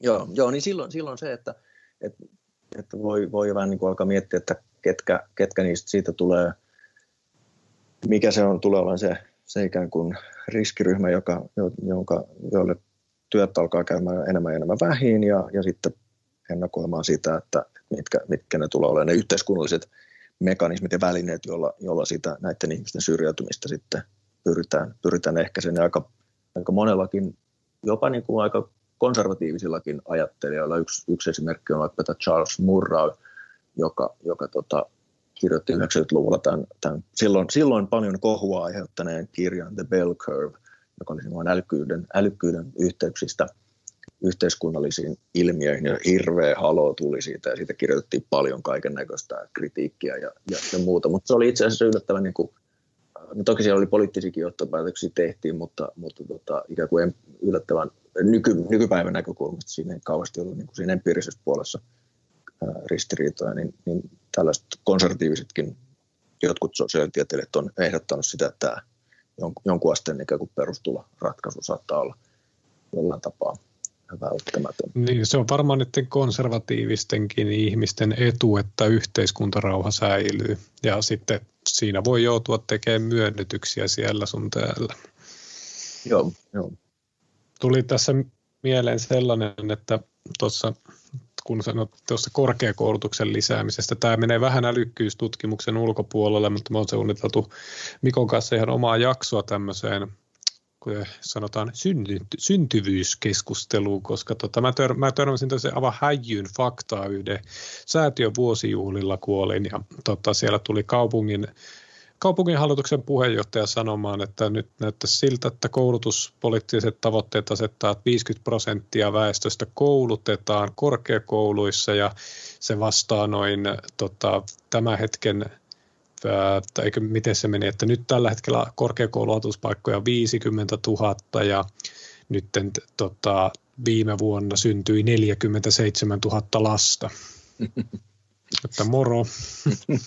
Joo, joo, itse asiassa yksi, yksi tota, no sehän mitä se tarkoittaa, tarkoittaa siis mitä, mitä ei, ei ehkä just tästä älykkyysnäkökulmasta ää, juurikaan näissä, näissä keskusteluissa ehkä huomioida ainakaan sillä, sillä sanalla tai sillä, sillä ilmiöllä on se, että, että sitten tietenkin erityisesti niillä aloilla, missä, missä tällainen niin kognitiivinen prosessointikapasiteetti on, on ikään kuin ää, määräävämmässä asemassa, niin, niin niillä sitä rimaa sitten tietenkin täytyy laskea. Ja itse asiassa aina, aina silloin tällöin tota, palautetta, positiivista palautetta, mitä, mitä tota, julkisuudessa, kun joskus näistä asioista on, on puhunut älykkyysteemusta yleisesti ottaen, niin, niin silloin tällöin aina tulee, tulee vaikkapa huolestuneilta insinööreiltä tai muilta, muilta tulee tota palautetta, että hyvä, että tämä, tämä seikka tuodaan esille, että jo nyt on, on niin kuin, ollaan, ollaan huolissaan siitä, että,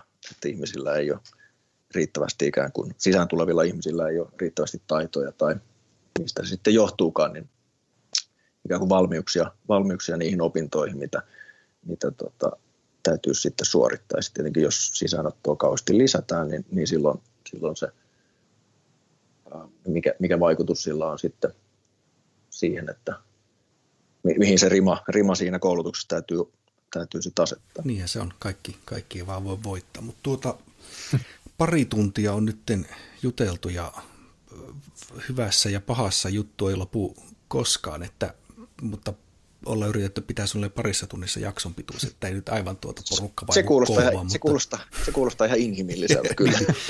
Mieluusti otetaan uudestaankin sinut tuota vieraaksi, jos olet halukas tulee keskustella vaikkapa koulutuksesta joo, tai toki, toki. mistä lie, mutta tuota, en tiedä, onko tässä mitään semmoista viimeistä wrap-appia tai muuta, muuta vinkkiä tai, tai positiivista – näkökulmaa vai, tai dystopista pelottelua, mitä tulee liittyen tähän tuota älykkyyden mittaamiseen ja mihin suuntaan me ollaan menossa?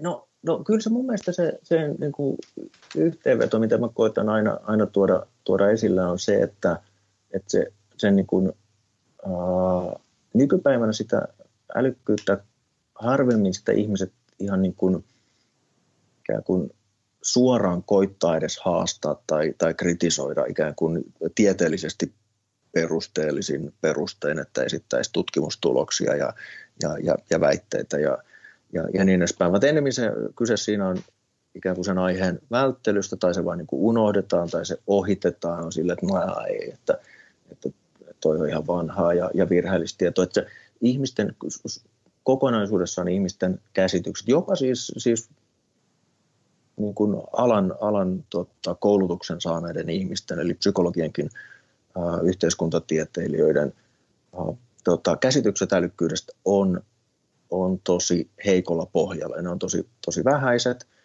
ja, ja tota, sen takia niin se, se kuin yleinen keskustelu siitä valitettavasti käydään aika, aika ikään kuin hepposin perusteella. Mutta se, se keskeinen seikka siinä on, on nimenomaan se, että se on, se on ikään kuin yksi yksilöllinen ominaisuus muiden ominaisuuksien joukossa.